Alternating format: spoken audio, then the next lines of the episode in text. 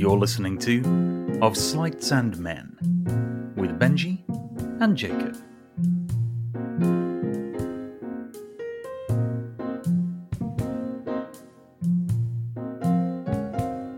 A Daily Magician production.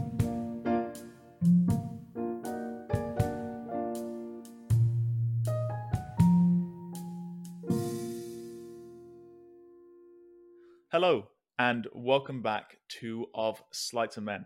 We are very excited uh, to be here today. In fact, I say we, uh, that's kind of a habit. It's actually just I, uh, because as you might have heard from the earlier podcast, Benji has actually gone to volunteer for two years in Macedonia, which makes his schedule a little bit hectic.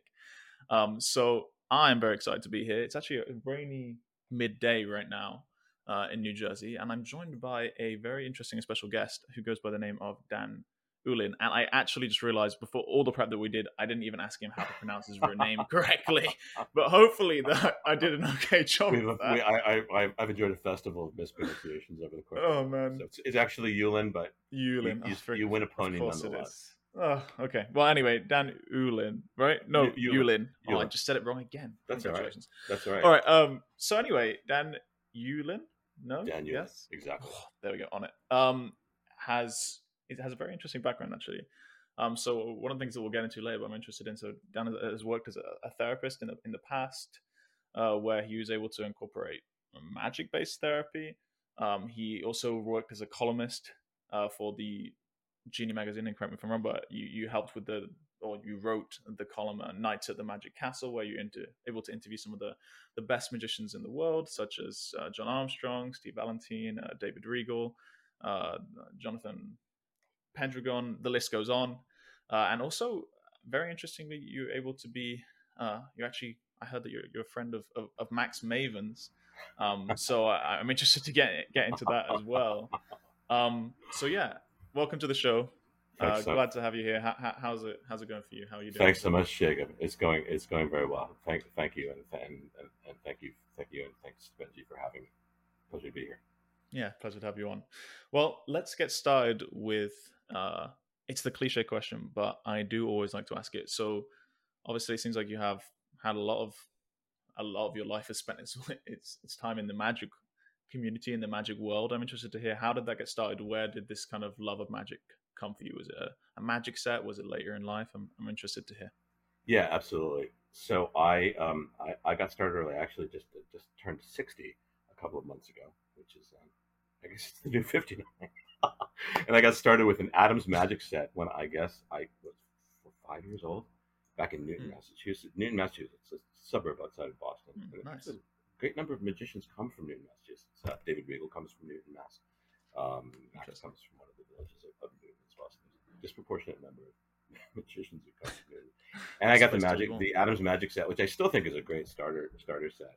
And, and I was hooked. And, and uh, as part of that birthday, my folks were kind of to have a party magician come to my house, uh, to our house in in in, in, in Newton Center, Massachusetts, and, and I was hooked. Like that was it, blown away. Hmm. And you know, I, I kind of in the in those days, obviously there was no no internet. And I tinkered with Right. my Adams Magic set, and I, I got my I got my first book, which uh, what was it? Probably should have prepared for. Oh, you know what it was? It was Spooky Magic, the the Larry Kettelkamp book. Yeah, by Scholastic Book Services. I think it was published in the. I'm going off of memory here, 1955, 56, and it had Wow. even today, like even today, those those old books. I, I I'm attributing it to Vernon because I think it was Vernon and Howard Hamburg, the great Howard Hamburg, was also a dear friend of ours. And I think it was my first interview as part of the the Genii video series, which we covered as well um, was quoting his friend Vernon, who said, "If you want to keep something a secret magic, put it in print." Um, and and no truer example than than the than the spooky magic book, which has this uh, amazing levitation in it. I think it's called the Floating Body. I could be wrong. It's been 50 years since I've read the book, or 55. but I remember but a while. Which I think is two and a half times your lifetime or more. I'm just doing that in my head. But there's amazing levitation really in it. And then we did it at a party. And I mean, not only did the, the, the kids, I mean, I think my buddy and I were performing it, we were then 10 or 9. So the kids under us freaked out. We freaked out. It was our first time performing it. We hadn't practiced at all. We were doing it, and, which I think is one of the great things that happens in magic and, and in marketing, where you're doing something and Uh, even in your first time, even when it's not perfect, it's still kind of a miracle. Um, Right. So that's how I, that's how I got started. And and so some years later, magic always became a hobby. You know, I, I was nerdy, somewhat shy, shy kid. I think that pretty much describes a lot of a lot of guys in magic anyway. Mm. Um, love to write, love that, love, love to sort of uh, explore the world in, inside my head, and and and and did some performing. Uh, you know, did some shows. I think my first show, my first show was nineteen seven going on eight. So this would have been the fall of 1967 at the Michelson's house by, by the blueberry bushes. And um, I remember having Spooky Magic and one of the other books from that series. I think it was uh, Magic Secrets, also by the and on the front, little sign, "Books you will enjoy." I was just really hooked on it. And a few years later, I was 12. It was for my 12th birthday. We were taking a cruise in Boston Harbor, and there was a guy who was carrying a card um, going by the name of Max Goneff. Um, his real name was Phil Goldstein, now Max Maven, of course. And my folks asked me, "What would you like for your birthday?" And I said, "Lessons with this guy." So for two years, uh, from the it was amazing, right? From the fall of 1973 to fall somewhere in the autumn of 75, um, Max Maven, you know, then Phil Goldstein would, would, would come to our, our home in, in Wellesley, Massachusetts. We then moved. Um, he, you know, with great, with great toss, he'd show up in a cab, cab, I've arrived, and and he'd come in and and, and tutor me in, in close-up magic, and you know, he became really, I guess, my first mentor. Um, It's a pretty good place to start. Not gonna lie to it's a great it's a great place to start it's really a great place to start i'd had i'd had a, a woodworking sort of a, an older gentleman in wood sort of woodworking and i tried my hand at that he'd sort of greased the skids when it came to how to be a good mentee because i think there's an art to being a good a mentor of course but i think there's an art Right. to being a good mentee and that is the parallel in, in, in marketing would be what david ogilvy said which is there's an art to client as well when it comes to writing creative beat. Hmm. But you know, I learned a lot from Max. I learned about, I learned about um, accepting that you're not great at something, even if you've practiced it a million times. Um, I remember, I remember the Elmsley count that Max taught me, and then when I became friends with Aaron Fisher, God, a decade ago, um, Aaron and I had lunch. He said, "Show me the first trick that Max you. Show me, show me your Elmsley count." And I showed. He goes, "That's awful. That's absolutely awful. Where did you learn it from?" Max. And he goes, "Oh." And then he you know, dipped into his, tucked into his burrito. But so you know, lots of fun stories along the way. And then Max and I lost touch for a long time. And he was doing his one man show at the Steve Allen Theater here here in Hollywood, uh, up the road a bit. And I, I introduced myself to him. I said, "Don't know if you remember me." And then Danny Hewlin.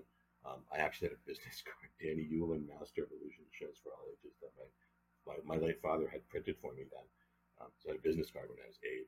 Um, which uh, when I auditioned as a magician member at the Magic Castle, the, the, the late dub, uh, dub magician uh, Amos Lefkovich, I hope I'm pronouncing his name right. He said, "Where did where did you get the, where did you steal the money from?" I said, "Stole it from the Magic Abbott's catalog or the Tannen's catalog, like every magician in those days." But but it was great, and I reconnected with Max, and he suggested, you know, you, you- should audition for the castle, and it hadn't occurred to me. I'd been living in in LA for a long time at that point, maybe 18 years or something like that. and I'd been to the castle as a guest, and that castle, which is very close to where my wife and I, who, who was also a magician member, um, lived. Hmm. And I went and, and I auditioned, and um, and and I got in, and I used I, my audition. I used three effects that Max had taught me, um, and, and then I was in. So Max and I reconnected over the years, become very dear friends. He's uh, my wife and I, Kelly Maroney, who um, really had to had to really had to bust it from knowing no magic at all to working through her audition um, to becoming a magician member of the castle, which is no mean feat when you're starting from scratch. No, they made it a little more difficult on Kelly as well because at that point I was writing the Nights of the Magic Castle calling for Genii, um, and uh, Kelly Kelly has a big following as an actress. Uh, She was in uh, she was in Fast Times at Ridgemont High. She started that. She started Chopping Mall, Night of the Comet. So she's got a big following in the cult um, and science fiction movie. And so they wanted to make it a little extra tough on her and tough on us. And I, I urged her not to give up, and, and she didn't. And she crushed it in her final audition with a uh, with a great trick from Jay Sankey that we uh, we just threw in at the last minute, and and uh, so I'm so I'm so proud of her, I'm so proud of, to be a part of just the magic community in general. There's so many Mm. interesting people, so many interesting, fascinating people in it, aren't there? I interrupt this podcast to give a brief shout out to our website, thedailymagician.com. If you haven't already signed up for our daily emails that will give you great content just like this podcast, please head over there and sign up now. That's thedailymagician.com. We promise that we won't disappoint you. Wow. Well, thank you. That that is quite the story. I, I don't even know where to start. I feel like there's a lot to pull out there. Um, but I guess I want to start with. Oh, it's actually really interesting what you said because I I would really like to know for myself. This is kind of a selfish question, but what would you say? What do you think a, a, it means to be a good mentor? And also, I don't know what's fancy word you use, but I think it was a word for being a, a someone that is mentored. What what word did you? I mentee. I, you know, I don't Mentee, really know if go. that is actually a word. I know Mentos is a candy, but I, I That's the word that comes to my head. Yeah, so I guess there's an art to being a good candy that you eat as well. Um, listen, I just kind of any I, I never developed a good filter, so you'll have to forgive me. Um, but I think mentee mentee suits person who is mentored. So Yeah. to speak to that point, I, I guess you know I guess I've learned a lot a lot with years about about perfection. I, I think and, and I think Right. this holds true for a lot of ma- magicians. I think it holds true for a lot of people in general. Is there's that that curse of perfectionism. It's got to be perfect, and it must be it must be right. Either before I before I trot out my email series or before I trot out my you know my twisting the aces or whatever it is that you happen Right. to do. And there's no, there there really is there really is no such thing as perfection, is there? It's you're you're you're mastering things along the way. Uh, I remember um, Derek DelGaudio. Um, we, we used to hang hang out hang out. We really don't much anymore, but I, I so admire what he's done with his career and and, um, and the show he's got now on, on Hulu and the live show that he did here at the Geffen Theater in LA and the show that he did with with Helder as well. Um, a, a young magician had come out of a show that he'd done in one of the sort of private spaces at the, at, at, at the club um, at the Magic Castle and said, I just killed it in there.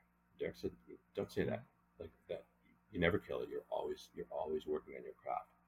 And I think that's really true of any, uh, of any art form. And, and I consider marketing an art form as well. Um, you know, I think there are a lot of overlaps, uh, overlaps in that field. And I think, you know, to that point, um, and this isn't an ad for you guys. I, I've been recently, you and I discussed before before we began the podcast. I think that what you guys are doing is really fresh and original and interesting, and I think it bridges those two worlds, magic and marketing. I think first of all, a lot of magicians aren't particularly um, I, gifted marketers, but I don't mean that as an insult. I think I think that's Hmm. they're wonderful performers, but they're they haven't thought about what's the experience like that they want to bring to to to the audience, you know. And it's the, Right. the I think about Jacob, you know, I think about the the, the time honored, uh, you know, expression. People don't remember the trick that you did or the song that you sang. They remember how you made them feel. You know, Right.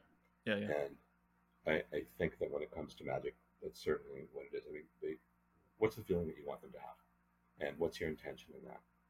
I, I no longer perform really very much. I'll do one-off shows, or if somebody asks me to do something for a group. But I, I, for me, it's really all about leaving the deck in their hands, or anything. Everything that happens really should be about them, and the miracle should be about what they created rather than what it Mm. did. I think everybody expects the magician to do something fancy with his or her hands. I think there's some incredibly gifted, some incredibly gifted magicians. I've been fortunate enough over the course of you know my, my magic career and my professional career, and and even when I was you know earning my undergrad at, uh, at, at Penn and, and uh, struggling through my MBA at Wharton and, and, and through my um, getting my master's as a, as a, in clinical psychology, um, it was always about like, what's that experience like? What's the experience that you want to have, have with somebody? You, you're familiar with the, the term transference, right? In psychology, which is just you know, the feeling that it's in the room. Transference is the, feeling you mm-hmm. have towards towards the person that you're speaking with, and in the therapeutic context, it would be your patient, or your client. Mm-hmm. And the countertransference is what's to you, but there's transference and countertransference in every interaction, isn't there? You and I are having it now when you go to buy a pack of gum at the store. You have it. So I think you know it sounds fancy and academic, but when you really just stand it on its feet, it's really all about like having some intention and and not being attached to perfection and just getting out there and having some fun with it, having a sense of humor about it. And to the Will Smith thing that we talked about before, uh, what does he say? I think he says, fail, uh, fail often, fail forward. Oh, fail early, fail often, fail forward. I love it. He talks about that. You know, when you're when you're in any kind of practice, just don't be afraid to fail. And yeah. I was fortunate enough here in, in Los Angeles, we have a, a an improvisational troupe called the Groundlings.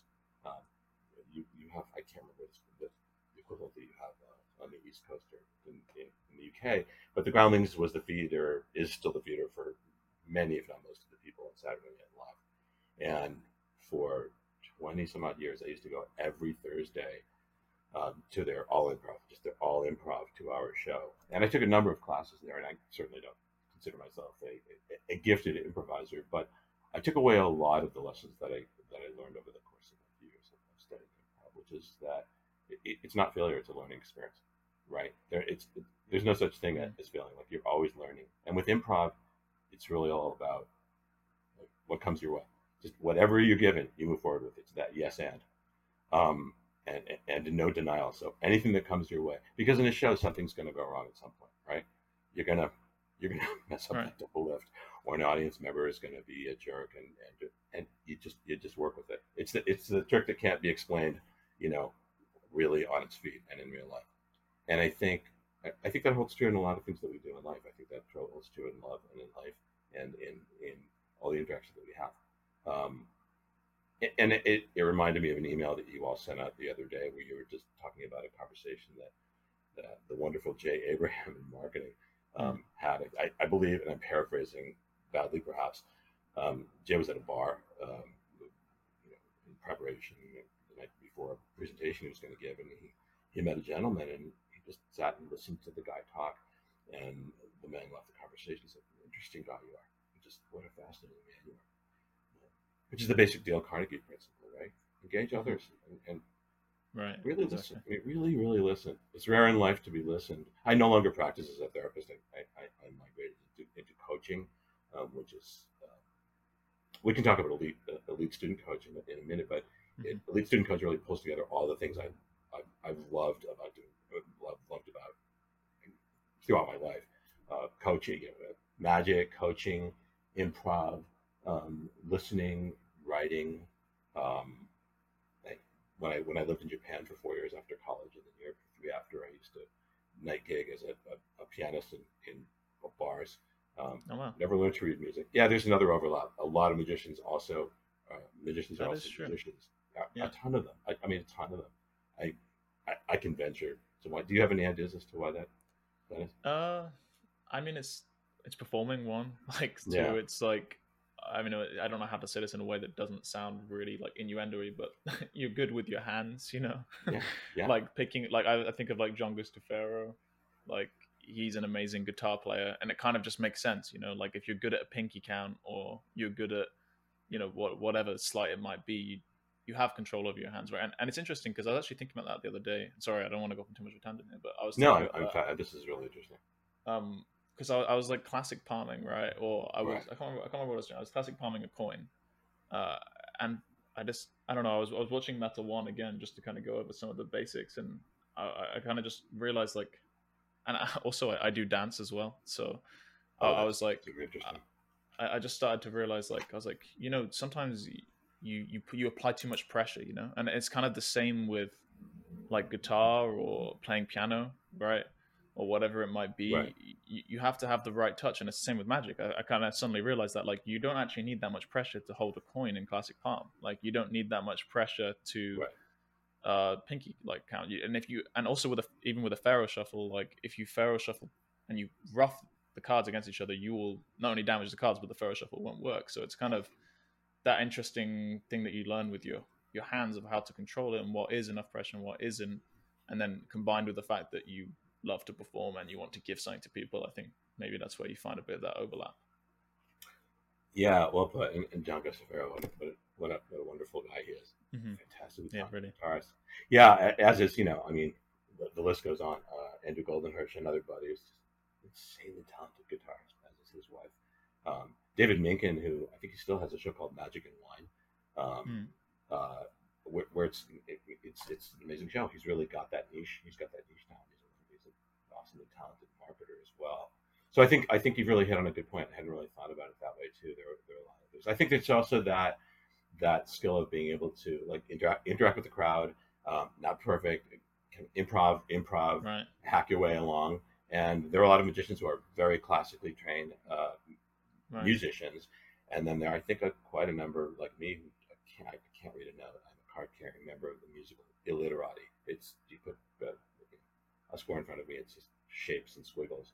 But I early on, you know, my grandmother was a, a, a pianist you know, in Boston, Mhm. talented concert pianist. I just had the ear, I could hear something and play it. And it's people say it's a gift. I don't think it's any more of a gift than being able to cook or being able to, to draw. You know, when I say to draw, a nose is like a triangle with two little circles at the bottom. It's, it's a lot of shame around that one. Um, but it's but I, I, it's so interesting, and, and I think in general this points to something I, I, I've observed and I'm curious to know how you think about this. And this whole, I've always one of the wonderful things about magic, and I, again I've been lucky enough to, to live and live and work in a, a number a number of countries around the world, Japan for years, Mhm. many countries in Europe. When I was in the software business, um, was running sales and marketing for, for software startups. But when you meet a magician, like, there's that instant connection. Your, your- your brother, your sister, your, your your family. There's that instant connection, and even if you don't speak the language, you speak the language. There is that there is that performance connection, um, and and you're welcome, and you're home in some way. Um, and I, I maybe it sounds that sounds find your rainbow, and, and I'm overstating it. I just I really have that feeling about it. It's just a it's a really it's really cool, and I can't think of another art form in which you necessarily have that. Um, and maybe that's by dint of the fact that magic is, I guess, probably the world's oldest oldest performing art form. Magic and music both are. Um, Mhm. You you've got drawings on the on drawings on the on the inside of, of the walls of the pyramid with Mhm. would appear to be cups and balls. Um, I don't think they were doing diagonal palm shifts. I don't think that had yet been invented. I could be wrong. I'm going to leave that to you and Benji to do. do. But but I think this you know this is this is why what you what you all are doing with with your new venture is so interesting. You really um, just to arc this back, you are you're you're fair shuffling. You're you're dovetailing these two worlds in a way that's really special and interesting. And the way that you, you're bringing bringing together so many classic marketers as well as you know marketers who've been around for what uh, Jay Abraham, Ben Settle. Mhm. Um, I don't think you've yet talked about my current mentor uh, in, in marketing, Ryan Levesque. But there's so many really interesting people in marketing, and all these these amazing overlaps. And to see two um, younger guys like you just not only be so interested in this, but really attack it, really just like attack and commit to this. It's really exciting for me. I'm, I'm so happy to be a member of this community. I just joined up yesterday, although I really, really, uh, I really I briefly pause this podcast to give a shout out to the Daily Magician Tapes collection. This is a growing collection of exclusive audio training and interviews with some of the world's best, including the magician that you're listening to right now. If you'd like to find out more about the Daily Magician tapes, head over to thedailymagician.com slash tapes. That's the dailymagician.com slash tapes. We'll see you there. Yeah, I appreciate it, man. I, and, and and I think, like, yeah, it, it's. I think what's so fascinating is just looking outside of magic. You, you find so much more to bring in. Like, and, and it's places like I was thinking another thing that is probably the links between mus- musicians and and uh, magicians is uh, just practice, right? and like like what you were saying about mentorship and what it takes to be a good mentee, um, it's being willing to fail, right? And being willing to just like mess up, and that that's not easy. Uh, That's that's really quite a hard thing to find in life. At least for, I find that very difficult. It, it's so hard. It's hard to be corrected, right? And I think that's another thing that I'm grateful that I was able to learn in, in learning a second language as well, because that humbles you as well. You just can't you can't speak like you you just suck. You just suck at speaking the language when you speak when you start. You know, you have to su- you have to suck. What is your second language? What's your what's your- French. Okay, so French. So for mine, I, I, I studied French in, in school, and it was, but for mine it was Japanese. And I, I moved to Osaka, That's so Osaka in 1983. And I'm glad I moved to Osaka in 1983. I, I, I moved essentially what was on a research fellowship with, um, in Japan it's called National, but it's known as Panasonic here, and I believe in, in the UK as well. Um, Mhm. It's a joint venture between Panasonic and the Japanese Ministry of Education. They wanted to put together laser disc based, which for those of you who know, Wow. laser disc, like really large, like over the big boy CDs that have eaten too much. They were really yeah. Um, and there was a laser disc based system for teaching teaching uh, English in Japan. They needed two. They were looking for two um, people to come over, Ivy Leaguers, because I guess names mean a lot over there to, mean a lot to me, who'd had a lot of experience in teaching, um, to come over and help them redo their uh, language lab materials. And so it's a research fellowship, and I thought I'll go for six months and come back and take. Uh, I think I, I've been offered a, a plum job after college in New York uh, with Hill and Knowlton, a, a public relations agency, and, and I called HUK when, when I'd been offered the job in Japan. They, they said, "Go, like, go learn Japanese, come back. That's that's gold." This is the '80s when there weren't a lot of gaijin foreigners. Um, Yeah. But in Japan, but particularly in Osaka, had I gone to Tokyo, I probably would have never learned to read, but to, to read, read, write, and speak Japanese. But in Osaka, in 1983, there were very few non-Japanese faces. Uh, Mm. and and those that were there at the time were doing you know like point at plastic food in the window and you know rub their belly mm, and I yeah, to me that was like I, I I couldn't live I'm I I've lived a lot of low dignity moments in my life and I'm happy to embrace them but mine was uh, ha- having some gastrointestinal problems and having to go to a pharmacist um, and you know, draw a toilet and I'm like this is it. Like I've hit my proverbial bottom on that. And so I dove into Japanese and there's no better way to learn it anything than to you know burn the boats and, and, and attack the shore. Um, and so that's what I did and, and when you when you attack something fearlessly and you just embrace making mistakes and you're 100% correct about uh, learning language you gotta suck. Um, I'm not Yep. sure you need to put in your 10,000 hours. I, I, Malcolm Gladwell is so right about so many things and he may be right about this as well but I think you can fold space when it comes to learning something. You can't you got to get the hours in you got to get the looks in you got to really practice your chops but I, I think when it comes to the, the mentoring thing, which we've talked about a little bit before, you know, in the old days, you did have a mentor or you had a teacher in magic. Uh, there were the books, and you could learn through the books, but there was usually a magic teacher of some sort. Um, in my case, I, it was it was Phil Goldstein. It was getting pretty big in, in, in name there, even in those days. But if you learned, it was a it was a craft that was passed down. It- it- you know, you were in some sense, you know, apprenticed, and you were mentored, and you were taught, um, and there was a hierarchy to it you know um, in some in some cases you didn't question your mentor but it, it there's got to be a feedback loop to it as well jacob right? You've got to be able to say well this isn't working for me. Is there another way that i can try it? Okay your hands are a different size or maybe there's a different way you can do it. You talked about it with your with your uh, with your classic palm right? That that wasn't working for you. Perhaps it was based on the size of your hands or the coin that you were holding. So you find another workaround and and Hmm. again to me like one of the great things about mentoring which is what i do in my current business but i've done it in other contexts as well is that you get that feedback loop. You're like, okay, so you're learning along the way as well. It make, makes you become a better mentor. So that's level one. The other sort of meta level for me is that I always encourage the, the, the young people I work with, in the case of elite student coach, it started out with high school kids only going to college. And now it's high school kids going to college, college kids going to grad school, and then um, younger, you know, uh, late teens uh, in college and then 20 early 20 somethings or mid 20 somethings in grad school who are deluged with the work that they get and need more work on their communication. So within that space, just to kind of sum up what I'm doing with the college coach, um, it, it, I'm with, within that get into one of the top schools, school here, schools in, in, in, England or in Japan, um, is be intentional. Be intentional. What's your story? What's your narrative? Um, and, and and for me, the one and done help help your your child write a good application, a winning application. Because all things being equal, the, the people applying to these schools have great grades, they've got great scores, they've got great.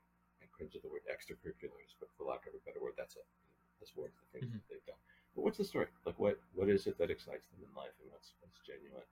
And um, all those things being equal, when you remove those components from the equation, it really comes down to the application. Uh, and, and, and, and you know what what grabs what grabs the reader and what's different about this? Because I think if I had to boil down, I'm really dumbing it down here. Magic, uh, I'm sorry, marketing. It's being first, better, or different. And Mhm. you know, very very rarely are you first. Uh, better is a question of better is a question of, of eye of the beholder. I guess it's it's that, but Right. you can always be different. You can always be different. And so when I'm mentoring, when I'm working with um, younger people uh, in a mentor capacity, I, I, I'm very, I'm very meta. I'm like, look, look at, do you see how we're working together? If this works for you, I'm hoping that you'll pass this along to somebody you work with whether it's in the capacity of a mentor, or whether it, whether it's in your career, or whether it's in group work that you do at school. And so this is very much a legacy project for me. As I said, it pulls together everything I've, I've done through the course of my life. God, God willing, I've got a couple years left before I keel over, and then climb out of the grave and keep on doing what I'm doing, which I know sounds super creepy, but that's my intention. Um, please don't edit that out. I know it's going to be super creepy, but why not? no, it's um, not creepy. And um, uh, we'll get there. We'll get there, sir. We will.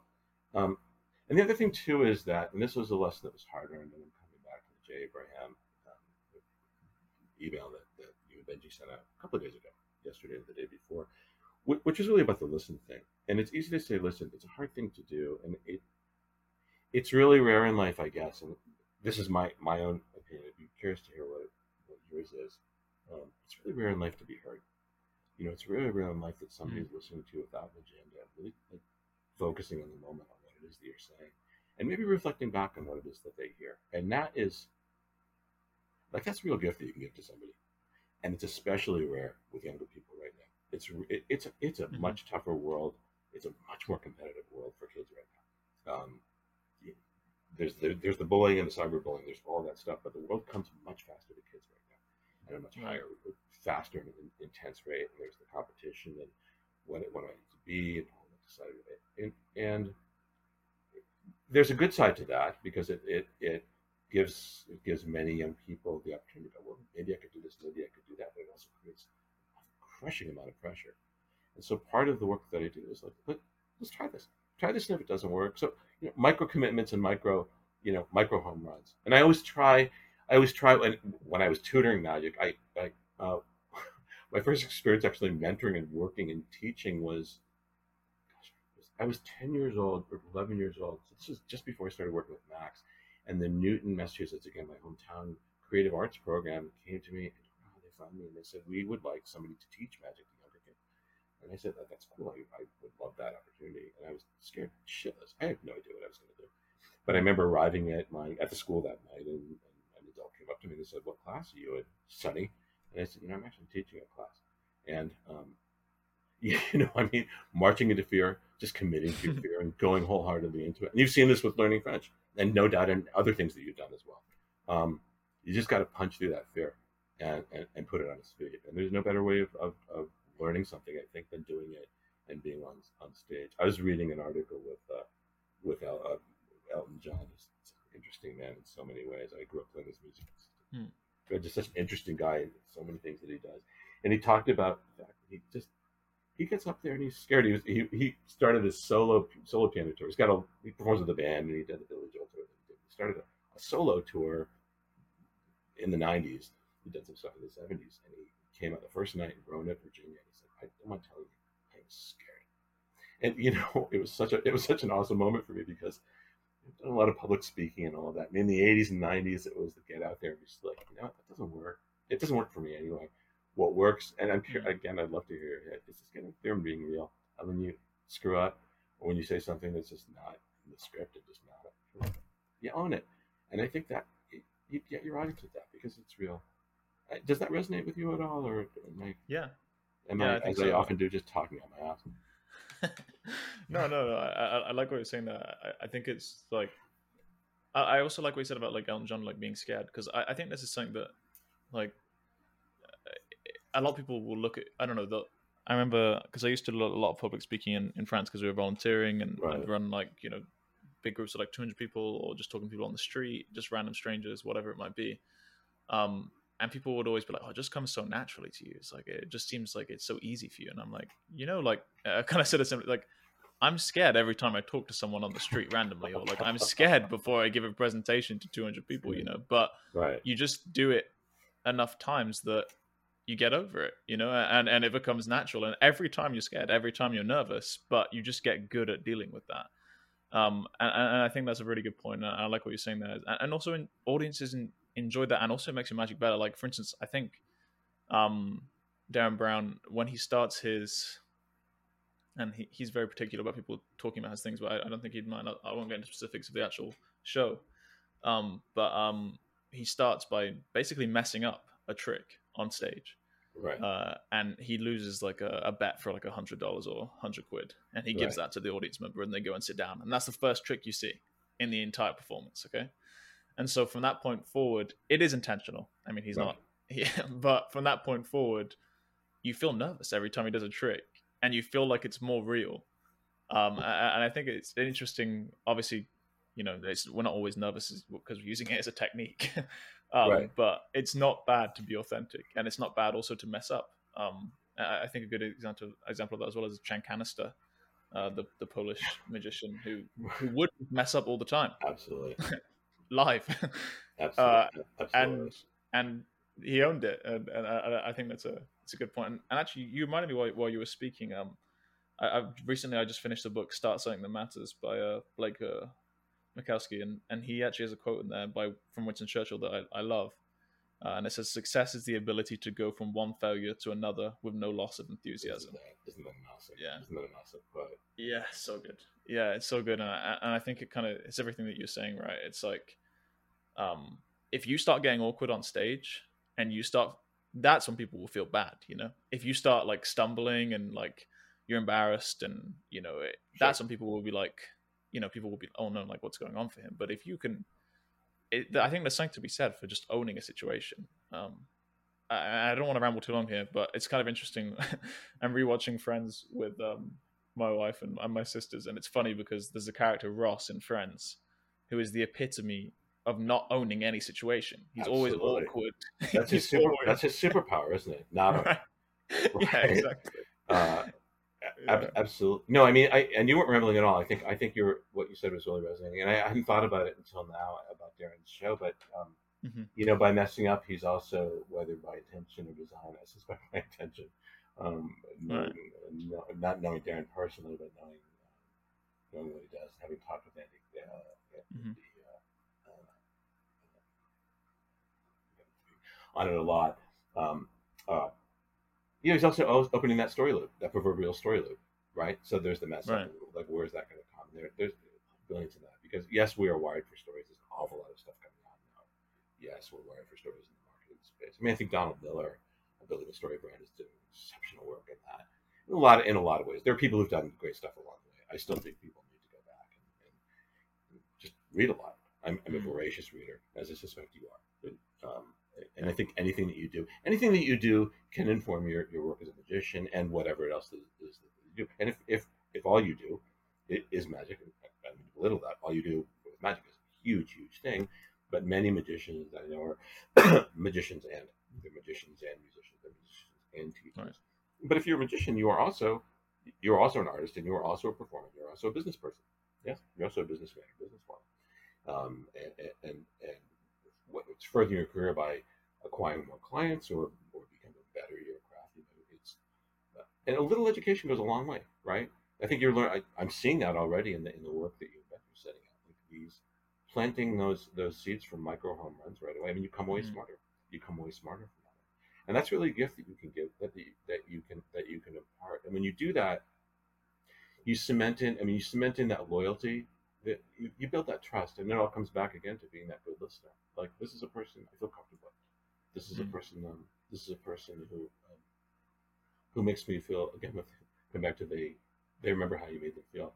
Uh, they're remembering how you made them feel, and that's really a gift that you can give somebody. And again, for me anyway, it's been interesting over the course of the career. I, mean, I, I never thought that I would go back to business school. I was a writing. The fact that I was uh, lucky enough to get into the University of Pennsylvania, uh, but I, I was I never thought I'd go to a huge school. I came out of a very small school in, in, in uh, Cambridge, Massachusetts. Um, but Penn then had one of the two best uh, fiction writing programs, and I missed Philip Roth by a semester. He was supposed to be there. I got into the program, and Philip decided to go to Princeton. Bastard. But instead, I got um, I missed Philip Roth, but instead I got the first two year year and a half, John Leonard, like John Leonard, who was then the head book writer, book reviewer for the New York Times. Hmm. He's an amazing guy, an amazing guy.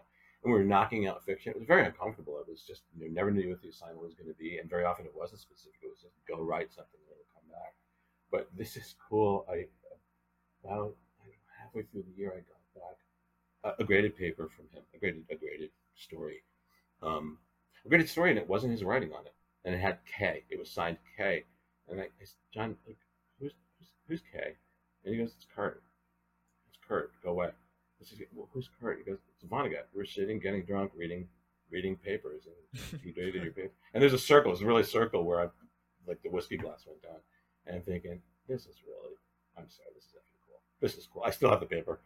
I still have the paper and all my files in my folks' house in Boston. But you have these experiences, and then for the last couple of years, it was the great uh, Latin American novelist Carlos Fuentes and former uh, former diplomat, um, and we were knocking out 50 pages of fiction a week in the, in the Great Books Library. But again, again, you know, again, when it comes to writing, um, when it comes to writing, it, you got to fail. You got to fail a lot in finding what your own voice is, or series of voices is, as a communicator.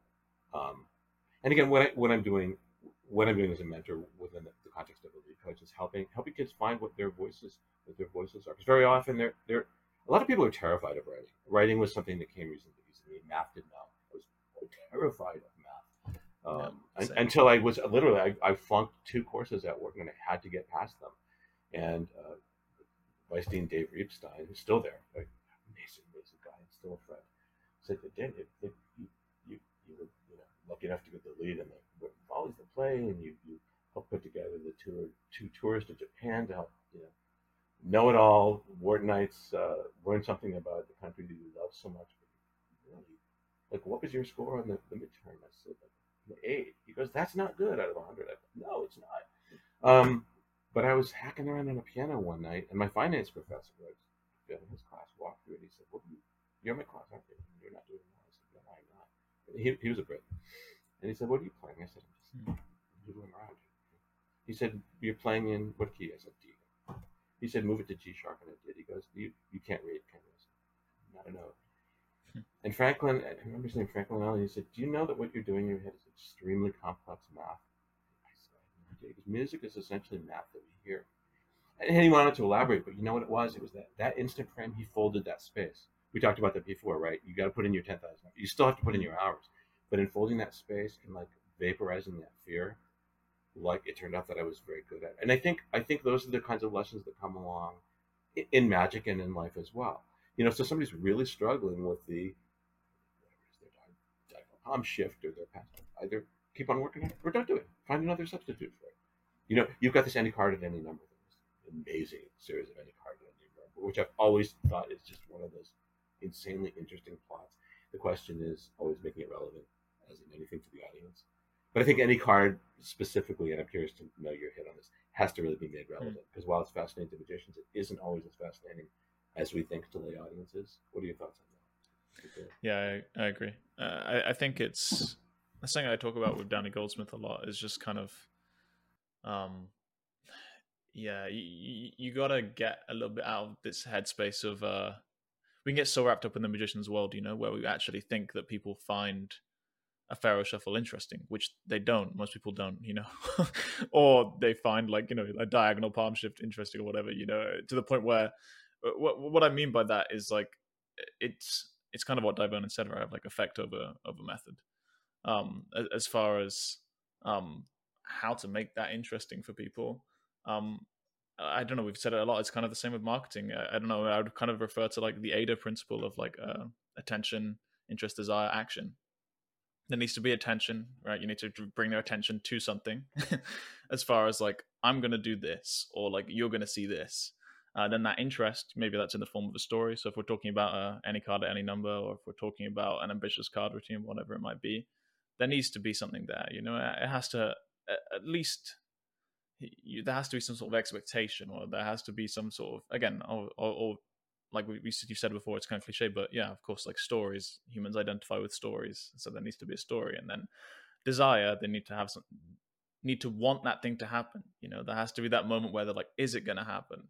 And then the action is, of course, um, either you know it happens, or they take the card, or um, you ask them to applause because it's they've you, you've done whatever it might be and so yeah i, I think that is it is really crucial I, I, and i think the AIDA kind of uh, copywriting um, principle really applies quite well there and, and, and like you like you say it's it's important that people and I, I hope I I hope I'm answering your question correctly. I, I, think I Uh, yeah, I, what you were I saying. mean, I'm, you you have my full attention.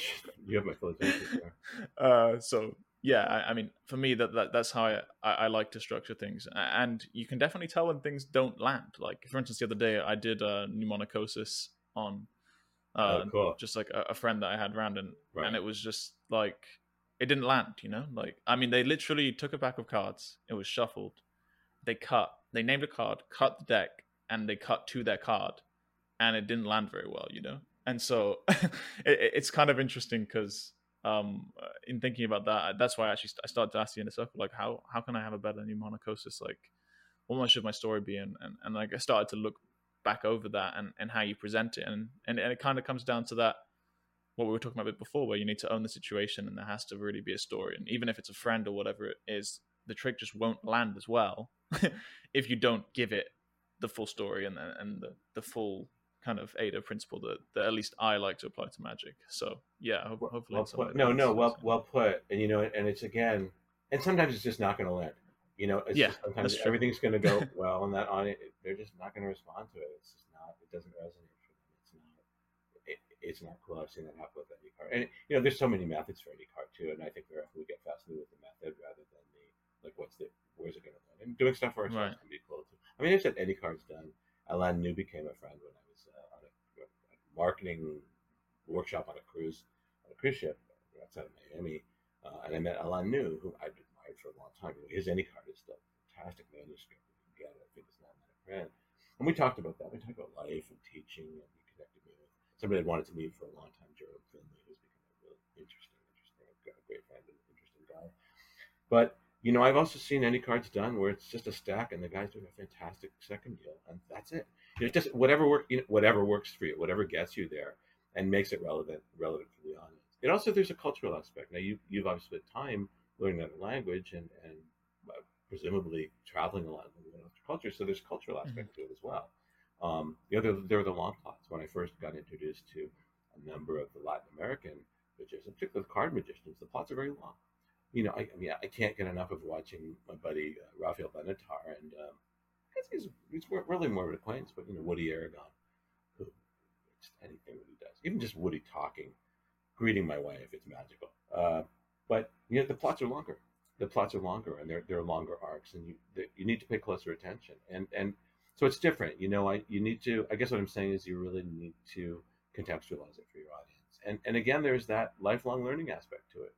So, like, is- it more Mhm. interesting to you than it is to your audience? And are you sequencing stuff and are you making it relevant?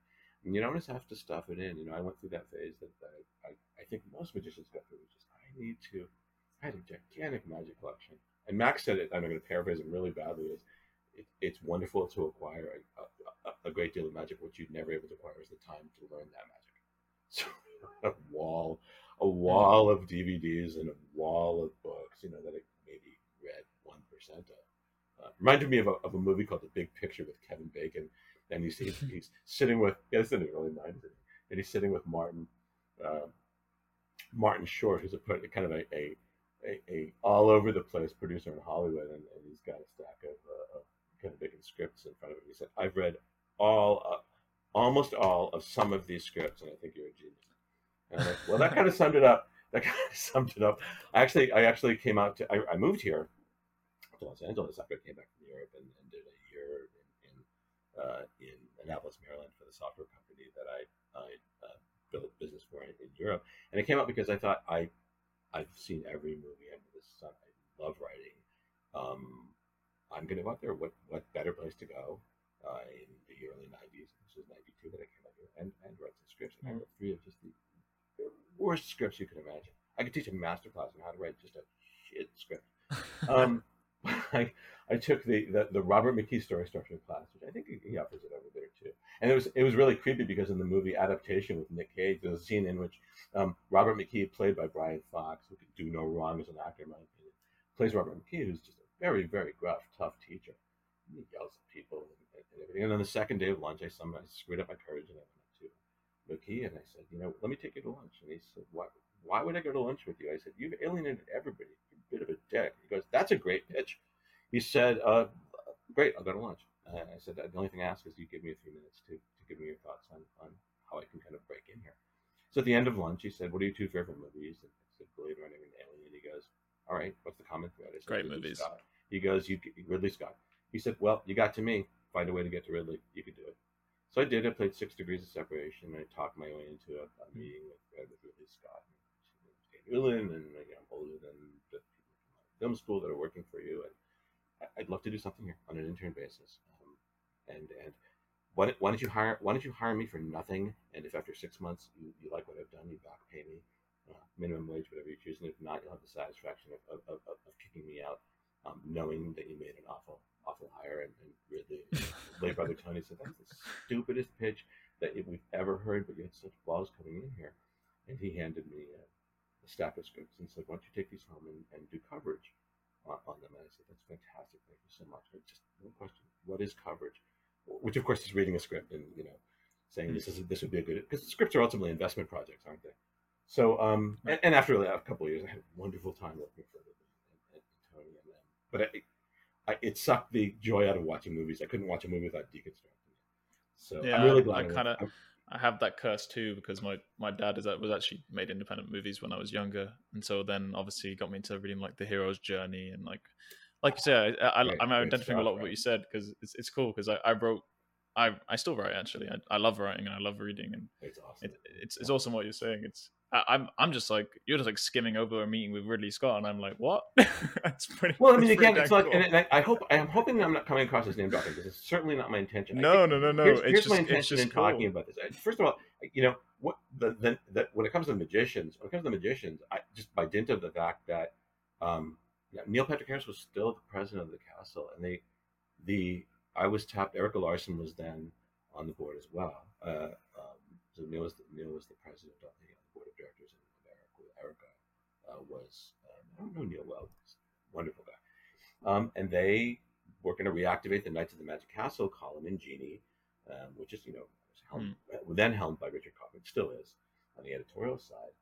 And Erika called me one night and she said, you know, we've been thinking about it, talking about it as the board, and we'd like for you to take over the Knights of the Magic Castle column. And it, it, it was like a brick in the face uh, because who who had written the column before me? It started with Bill Larsen, and then it had it had been uh, Jules, and then it had been Peter Pitt. I mean, the greats of magic. It would be as though, you know, um, you were asked to write for say Billboard magazine or whatever the equivalent would be in, in, in, in, in Tokyo or London, and the previous writers had been Paul McCartney, Elton John, Mick Jagger, and then Danny Ulin, Master of Illusion.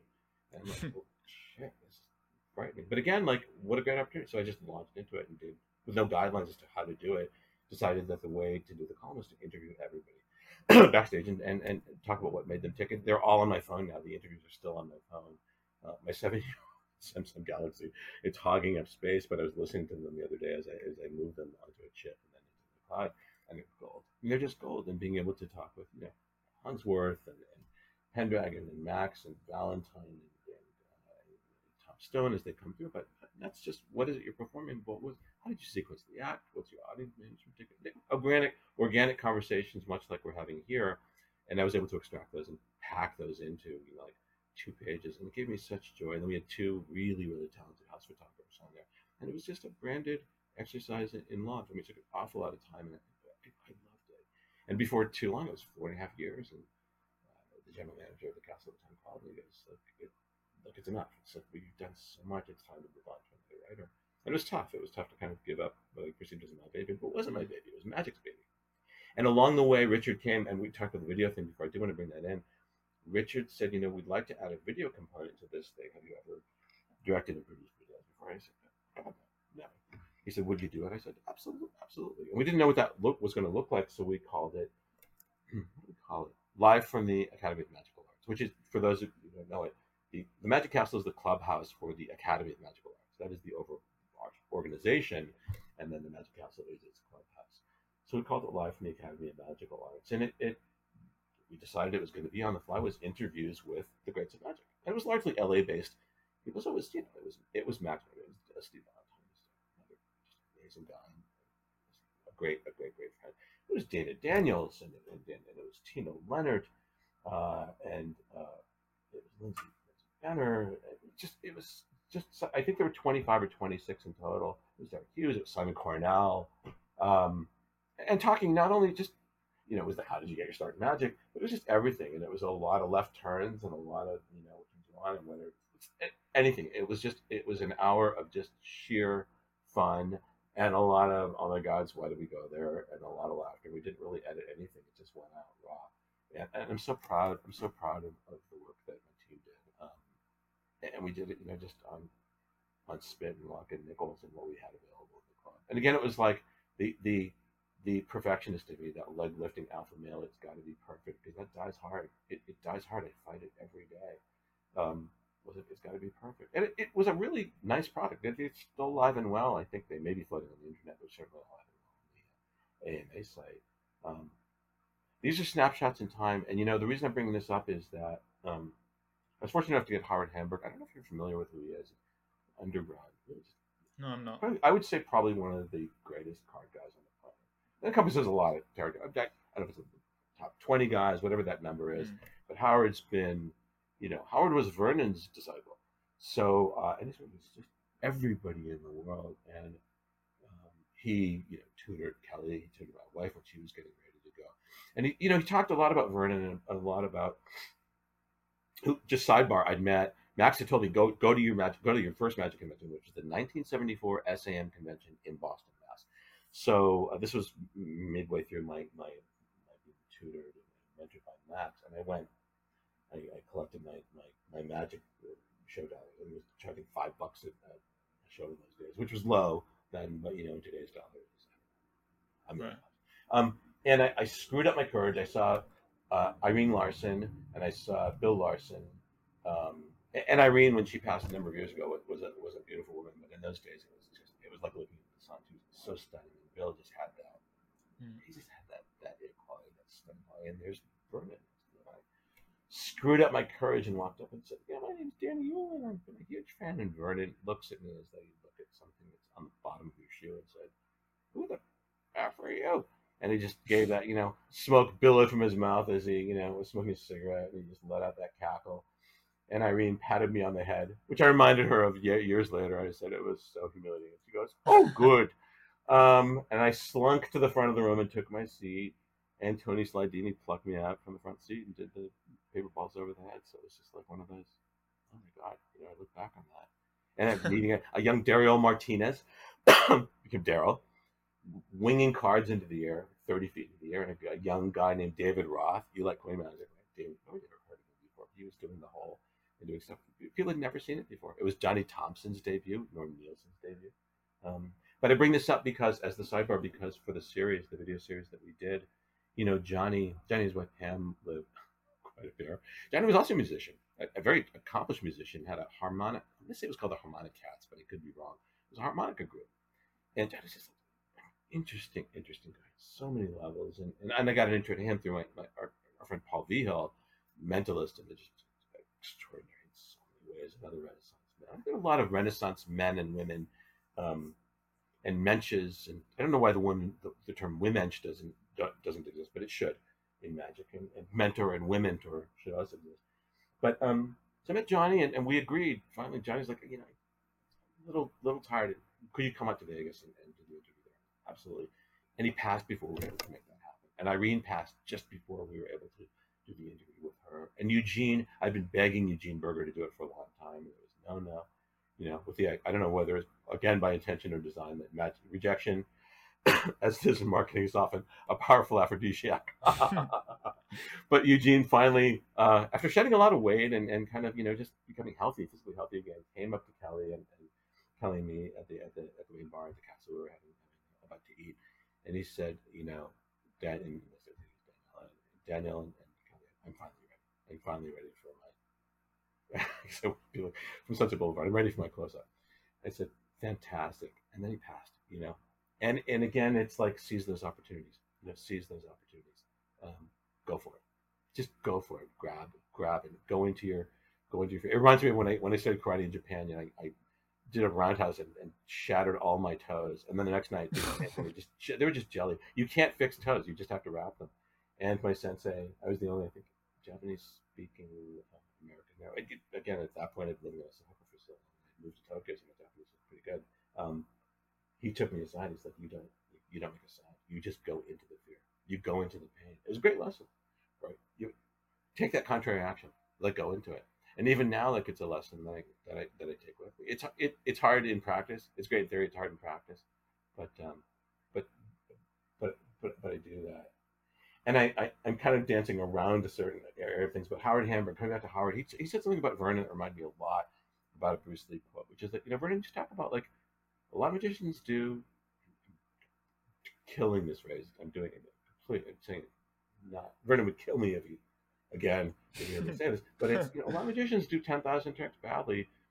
Uh, very few do ten well. It's that old, you know. Don't take ten, you know, ten steps in one right. direction. Take, take, take, take, you know, uh, take take one step in ten. You know, no, take one step in ten directions. Take take ten steps in one direction. And it came to that. Came that Bruce Lee. Big fan of Bruce Lee. Just a lot of reasons. Just interesting guy. He would have made such an amazing magician. In, in his own art form, he was. And he said, um, I fear not the man who has practiced 10,000 kicks once, but I fear the man who has practiced one kick 10,000 times. Um, and, and, and again, that goes to the, it, that goes to it goes to marketing as well. It's right. You, have got to make you've got to make those mistakes, but you've got to really be intentional with, with, with things. And I think the people that I see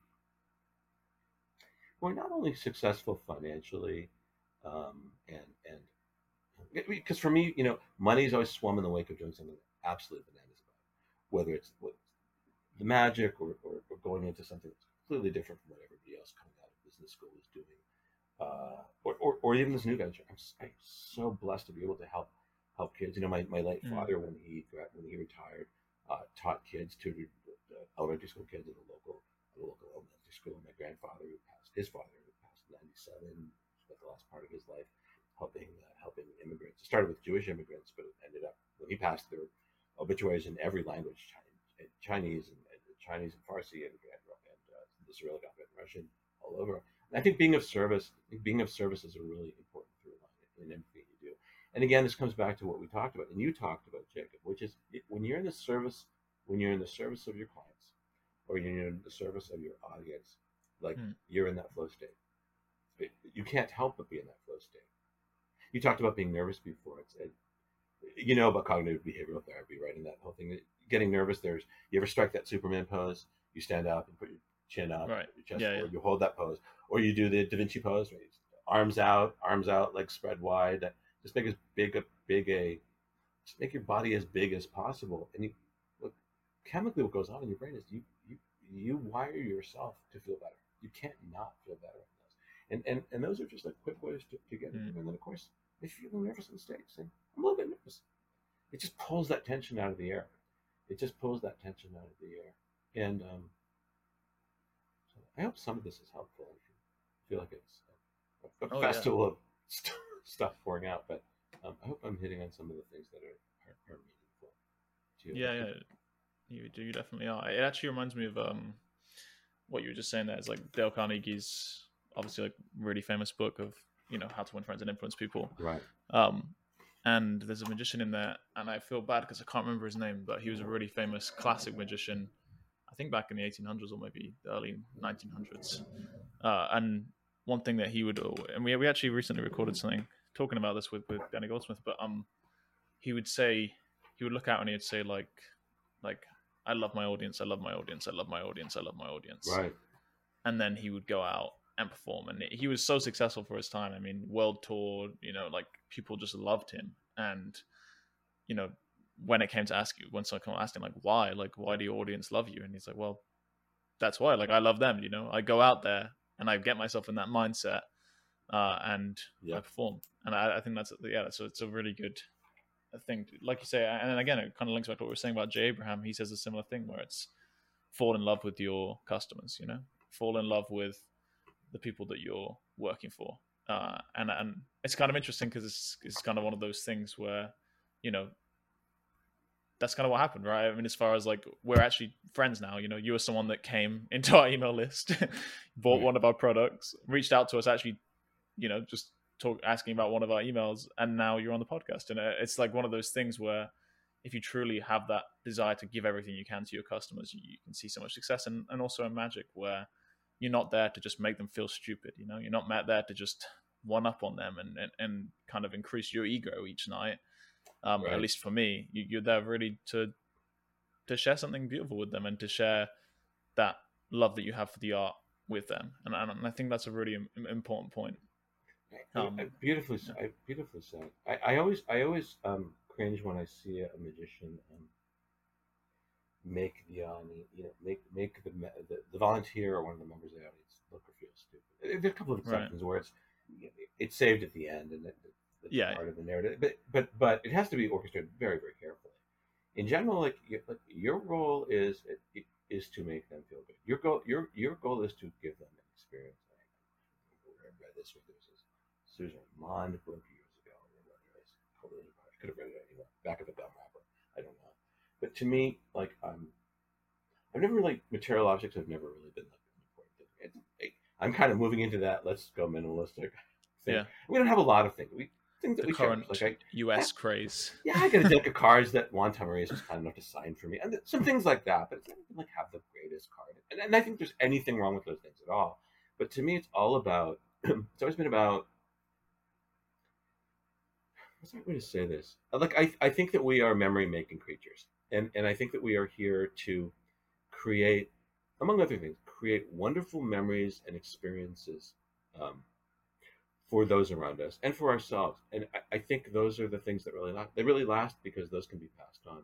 There's this great line at the beginning of Inception, still one of my favorite movies. Uh, came out 11 years ago, mm. and uh, DiCaprio. I'm going to butcher what he said. Is that the hardest thing to remove is, is an idea. It's the, the hardest thing to remove. And again, I mean that that that has its place in business. certainly, it does in marketing, and it certainly does in magic as well, doesn't it? Um, doesn't it, Jacob? Where you plant that idea, you, you, you can't you can't undo that. And I, I, think that's also one of the reasons that the smarter they are, the harder they fall when it comes to certain tricks. Like I've had, it's really hard. Have you had this experience where you do something for a child, and they see right through that? Max taught me a version of yeah. just an improvisation over like any deck, anytime, anybody's deck, out of this world. I'd always loved Out of This World. I'd known the original version. Yeah. Didn't particularly like the setup. I never liked that. Max was like, try this one. And it's the one that I use to this day. A, a different different spin on it than he does it. And it almost never fails to land. And it's not that I do it so well. I've just done it so many times. It's I'm kind of able to read. And when I don't, I, you know, I just okay. Then then, then it usually doesn't. So many times, and I was in Thailand. I was on a vacation taking a break. Um, we we done some diving that day, and we came back. We were doing a round of fire on the beach, and did it. And a bunch of Americans, some Aussies. It was a, a your countrymen there that night, and everybody just it, like the air left the room, and it, it, does it for me. It's one of those things where I when I spread the cards out at the end, I'm like, I, I don't know how that worked. I, I mean, I sort of know that it worked, but it's it's still miraculous to me. And I think that when it when I my eyes pop out, their eyes pop out. It's not a fake thing. It really is miraculous, just that it works. Um, and a little boy came up to me, and it, my, my tie was and still is not the weakest of all my life. He said, ties like a guy, I know how that works. How? And he whispered in my ear, Yep. They see right through it. And, and, that's a beautiful thing. You know, they do see right through it. But I think when it comes to certain tricks and, and some more complex, you ever had this experience that they're really, really smart people? They're mm-hmm. they're fooled. They're just yeah, they're well, not. they don't obey the like, Sherlock Holmes principle. Right? the, the, the, yeah. the, right yeah it's like i, recently watched that performance of uh of, of like um david blaine performing for for jeff hmm. bezos mm. and it's it's so interesting i don't know if you have any can shed any light on this but um the one percent or i, I hate kind of hate using that term but I, I, guess i would say really successful people mm. um really like magic and it's it's kind of interesting yeah. i wonder if it's something like uh, maybe it's kind of that creativity thing because i know a, like many film directors love magic because it's kind of in that same vein of creating something that people can see and then adapt like identify with that isn't actually real. Um, but I, I i'm interested because it sounds like you you've met with a lot of those sort of people or at least you've been in in similar circles. Like why do you think that is? Where do you think that fascination with magic comes from with these really um, successful people? so you know that's a really that's a really interesting question. I i guess i guess my answer would be that a lot of people haven't seen magic live you know, there's more and more magic on the internet. Obviously, the explosion of that. There's a lot of exposed tricks, which I, I, I really, I, I, really don't like that happens, but it happens. And there's a lot of uh, tricks that are exposed and effects that are exposed the wrong way too, which is also kind of cool. Um, but most people have never had that experience of actually seeing magic in a live context, in a live in a live theater, in a live theater or live concert performance, and the immediacy of that, because I think it's one of those things that really needs to be performed. When you see, and I think Derek's encapsulated his show beautifully, beautifully on on on Hulu. But as Derek says, it's not a magic show, and and if you, I don't know if you've seen, um, if you've seen it, it's really really worth a look. Um, but when people are there and they're in that moment and they're actually seeing it in front of them, and this is true of stage and parlor as well. But I, am a big fan of close up because there's just that's it's that tightrope without a net. Like there there's nowhere to go when it fails. Like it's it, it's right there, isn't it? Um, and then you either do the outs or you don't, and you cop to it's not working, or, or, or you don't, you know, or they're or they're inebriated and it doesn't matter, right? Or you swap out the card, or or you. It all depends on what the approach is. So I think a lot of people have never seen that. Um, a, and I think it's just got that cool factor. I think a lot of people are like magic. A lot of people think magic is nerdy or weird or cool, and then there are always those people, and I wonder whether you've had this experience that it's really scary for them. I had a friend, um, seen her in a long time, very incredibly talented uh, clinical psychologist here, movie star, a lot of, a lot of celebrities. She loved to loved to tell when she had dinner parties at her house. Dan Dan does an incredible magician. He'll do some stuff. I can't watch it. And when I asked her what what is it, what is it that bothers you so much? She said the not knowing. I can't not know. the not knowing is so frightening. For, and, and it's an interesting thing, right? There's some people for whom that not knowing is so frightening, um, but it's there, you know, and you bring that in. And so I developed, I think, a couple of tricks where not knowing is the whole thing of it, like not knowing. And but you know, actually, when it's when it's that person doing it, when it's that person doing the effect or that person folding the doing something, I can't even remember what it was. It was a Mobius strip, and it, and involved the crass thing that around it's being a Mobius strip joint. It's really crass and stupid, but it worked at the time. Um, but it worked, and the way they did, it. and then they had that object, that impossible object to take home, but they'd done it all, and then it kind of like removed the fear. Like you, you did everything. You literally did everything. That, that's the thing that's in your hands. So there, there was that part of it too. But again, like I think that gives us, a give that gives us as performers and artists something to walk away with and ponder, and work on and work through and either commit to or put away. You know, I mean, I think there's an art to putting away material that either doesn't work or that you want to work on later or that you've gone far enough on. You know, like this is as far as I want to take this. Let's bring in something else, um, and, and and let's try something new. And, and I've uh, evolved. I, I, have not revealed this much. you. said you're, you're you're 20 years old, which is a, a great age to be. You know, as 20, I'm like, God, I'm old. And, and every year, every year I know one of the greatest experiences of, of, living, I think I realized this first when I lived in Japan, I was really struggling through learning to read and write. I ultimately did. I put myself in a position where I could not speak English. There was nobody around me to do that. When you do that, every day I knew that I knew less. It was like living in the movie Blade Runner. It really was at the time. Every day I'd step out and knew that I knew less. Uh, sorry, I think I lost you for a second. You're muted right now.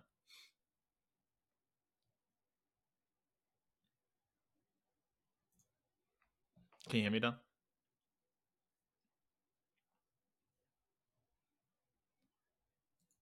There we go. Can you hear me now? Oh, yeah. Yeah. Oh, you were saying uh, I knew that I knew Actually, less. I mean, yeah. I mean, every day, every day, I realized that I knew less, and there was more to learn. And I, I was, I think one of the reasons that Japan worked so nicely for me, and that it really even now feels like a second home, is that I'm always curious about what is this? What does this country mean? And what is what is this custom about? And very often they didn't know. Much like if somebody asked you, you know, what's the what's the basis behind the word, you know, indoctrination or I don't know, like what, what yeah. technology that I don't know. But again, it, it invites curiosity, and whenever anybody's interested in something that we're interested in, it builds that sort of natural bridge. And so, you know, while I no longer, I don't do shows, and I don't do shows, but if somebody says, "Would you tell me something?" Um, and this gets back, if, if it's okay if I talk about the, the magic play therapy thing that happened. Yeah, yeah, of course. Discuss. So I, again, I don't practice as a therapist anymore, but I, I, I felt um, 10 years ago, 10, 12 years ago that I would like to go um, get a, a master's in, in, in, in, clinical psychology. And I went to um, what I think is the best program here in, in, in, Los Angeles, although there are a great many programs. I didn't think that I wanted to go all the through a doctorate, but I did want to get a master's. And uh, Antioch has got a, a very socially conscious, you know, community oriented approach to it, but it's very clinical extremely clinical. And so when I started um, in my internship at a fantastic place called Airport Marina Counseling Service, which is mental health for the low income people, but it, you know they all pay something because if, if it's a trend marketing when people pay. Christian Mickelsen says this, as do other people. People pay when people don't pay, they don't pay attention. So even if it's five bucks, yeah, paying something, there's that commit, right? There's that, there's that, there's that in the game. Um, I was working. I want to write that down. When people don't pay, when people don't pay, they don't pay attention. It's true. Even if it's a buck, five and, uh, bucks, uh, something. And who, who, who said it? Uh, Christian Mickelsen. Are you familiar with his work? He's a um, he is a he's in the coaching space. So Eben Pagan, who I believe you've heard of Eben Pagan before. Uh, yeah. Okay. So Eben Pagan has been in the, among other things, the coaching space for quite a long time. Kind of real thought leader in that. It's interesting that the gurus, I guess we'd say in Hebrew, the gurim. I don't know. I'm mm-hmm. that But um, they, you know, they each sort of overlap but occupy their own space. So Abraham is uh, business development, just deep thinking on how to generate sales. He's completely out of the box ways of doing that. And Ryan, my Ryan, that my mentor is uh, building stuff off of surveys and identifying your market and attacking it very scientific and measured and intentional ways. And, and uh, does stuff, and, and, they all they all have their own sort of and they all the Venn diagrams overlap. Stu McLaren out of Canada does does, uh, does Tribe, which is membership, which is membership based and, and, subscription services, membership services. But Christian and, and Christian and uh, Eben, although they're in the same exact space, they're constantly promoting one another's works because it's not a zero sum game, is it? People who invest in one, you don't want to get in that training program, right? They want to they want to holograph that. They want they want to holograph. And yes, there are the course collectors and, and hoarders who don't. Nothing wrong with that. They feel better. Again, feeling good is about that thing. Ben talks about that too. Right? People want to feel good about that purchase, and it, it is our responsibility. It's a little selfish, but it's not, it is our responsibility when we are when we are doing when we are doing good work and we know it can benefit them, to sell to them, isn't it? And and people right. want to be sold to. People people people people people don't want to buy. They want to they want to be. I lost my train of thought on this. They, they want to buy from people whom they trust and they feel good. No, it's it's like that Jay Abraham story of like he talks about a lot with like the bottle of water, and if someone comes to you and you know you see like they're dehydrated and they want to drink, then it's kind of your obligation to say, well, do you want more water? You know, do you want this bigger bottle of water? Do you want this more like purified, like better water that's going to hydrate you better or whatever it might be? It, it's it's that same sort of principle of like, in the end, like if you have something that people want, it's your obligation to make sure they understand that there's either something better or there's more, or just understand that how valuable what you're giving them is. So yeah, that's a good. Point. absolutely, absolutely. And so it happened with um, with my internship, um, which in California you have to collect two a lot of hours to be able to sit for the exam, which I ultimately decided not to sit for because at that point I decided that I wanted to coach. It was all the things that I loved about being a therapist without being beholden to the California Board of Behavioral Sciences, and I had more latitude. But there are a lot of a lot of therapists who then move on to doing other things. In my case, I was coaching, but I was working with a, a, a teen population a lot, um, and I had also in just teaching magic when I was ten and teaching little kids. I along the way volunteered when I was in middle school. Mm. Uh, middle school worked with uh, developmentally disabled kids, and when I was in college, worked with, uh, with blind kids and Big Brother for sure. So that was, I always loved teaching. I was that teaching was a great way of learning by yourself and going back and doing things. Um, and, and it worked. And I was I was lucky enough because I'd spent, pardon me, pardon me, Jacob, four years on the ground in Japan working for a Japanese company, the first American and mm-hmm. Japanese company, the first non-Japanese and Japanese company. Um, and um, and, you know, my day job with with, with the, the foundation, uh, Panasonic in, in, Osaka, and developing the, the, the, materials, and then the night job, singing at a club um, every night, uh, uh-huh. mostly seventies, eighties stuff, which I later found out was owned by the Yakuza, the Japanese mafia. So I was learning Osaka Japanese, which to which to Tokyo ears sounds like you know sort of rural Alabama Japanese, but I was learning. Uh, sometimes I remember the word in Japanese and English. It's a specialty vocabulary from the Oxit Night, from the guys, and they they, they mm-hmm. love they love. I remember sitting playing Rocket Man or something one night and leaning, looking over, and there was like one of the top gang members with his pinky cut off because he'd offended his boss. That's the price you paid. His tears are streaming down his face. I'm like, this is a moment. This is one of those moments frozen. But I learned like some really nasty words from them. And when I moved up, and I'd, I'd also learned it initially, as a lot of guys do, from my first girlfriend there. When I moved to Tokyo, my boss Tani was the only English speaker at Marubeni. It was very old, venerable, hundreds of years old trading company, uh, import export company. Took me aside. He said, first of all, welcome, welcome to Marubeni. You're the first American we've ever had people here have never met a foreigner before. He said, second of all, I, I don't know how to tell you this in a, in a, in a nice way, so I'm just going to tell you. Um, your Japanese is nearly perfect, but you speak like a like a like a gay gangster from Mississippi. Like, where did you learn your? oh my god, like they're so wrong on every level. Where do I go with that? And and it, it, the gay thing was that I learned effeminate. Women in Japan, I should paraphrase, preframe this by saying, women in Japan speak Japanese, but they speak in a very, um, in a different, it's sort of a different way that they speak it. There's a, hmm. there's, a, there's a different way that in their intonation. And my girlfriend at the time had come from a rural village outside of. But it was a great wake up call. It was a great it was a great wake up call, and you know I more I, I turned it around well. Um, so I hope I haven't offended anybody by saying the gay gangster that was there, and Armando Lucero. I don't know if you're familiar with him or not.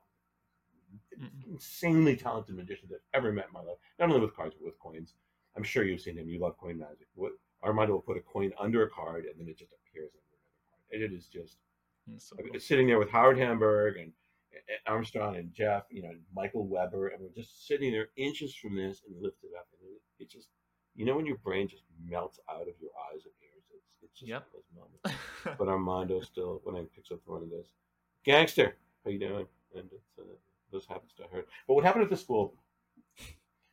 Back to the mothership here was um I was working with young people in a middle school, and I had a very traumatized, couple of very traumatized teen clients, who, incredibly traumatized events. and one didn't want to speak to me. I wasn't of the mind that you need to force kids to speak. Like, come on, Billy, let's let's talk. And I let her sit there, and I honored her silence for several sessions. And then on the fourth session, I said, you know, would you like to see a trick? I always had a deck of cards at the time, I was a nerd. And um, she looked at me and she kind of arched an eyebrow. I said, okay. And I showed her, I showed her a trick. And I said, would you like to learn it? And she made the first sign ever. She goes, maybe. She said, maybe. I said, okay. And what, what that led to, and, and play therapy, you know, play therapy is for the benefit of those on this podcast who don't play therapy. Play therapy and art therapy or therapies in which um, it can be adults too, but it's usually younger people, it's usually children or, or adolescents. Um, you know, they draw they draw a piece of art, and uh, really the interpretation is in the in, is in the mind of the is in the, the mind of the artist. I, am skeptical of books that you buy off the shelf that say in a dream a unicorn means this, the ocean means your mother. It's really the interpretation is in should should come from the person who created the piece of art. Um, I am not a good artist, but I thought, well, okay, this is something that's interesting. And I said, well, let me show you this. It was something very simple. It was just a double lift in which one card changed overnight. It couldn't be much simpler than that. Her the double lift, and um, did particularly well the first time. I said, okay, well, this is this is progress along the way. And what it turned into, Jacob, was just this wonderful thing over the course of six months. Hmm. It turned into five five different effects. It was that effect was at the low end. At the high end was was out of this world. Was out of out of this universe, guess, mm. as Max said I should present it. Um, that very version, modified slightly.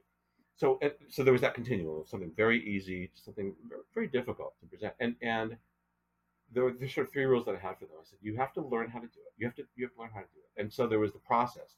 How do they learn it? Do they learn it exactly the way that I teach them? Do they go on YouTube and try and let's say this is a better way? Do they try and better me or show me up? Did they steal the cards, which happened a bunch of times? They throw them down in disgust? There's that process. I said you also have to have to develop a story about this. It can be anything. It can be about your life. It can be about your. it can be a piece of silent theater, because that's still story, isn't it? And the third was, and this wasn't articulated to them. It was, what's the presentation going to be? Is it going to be about look how great I am, look what I can do that you can't, or is it going to be look at what you can do? And it was just it was so awesome. It was just so awesome to see these kids just, and they'd never had this experience before. You know, these inner city kids um, who came from generally very poor families, and they hadn't really. There was no arts program in the LA school system. They they they'd run out of budget, so there was no arts program, no music program, and this thing just took off.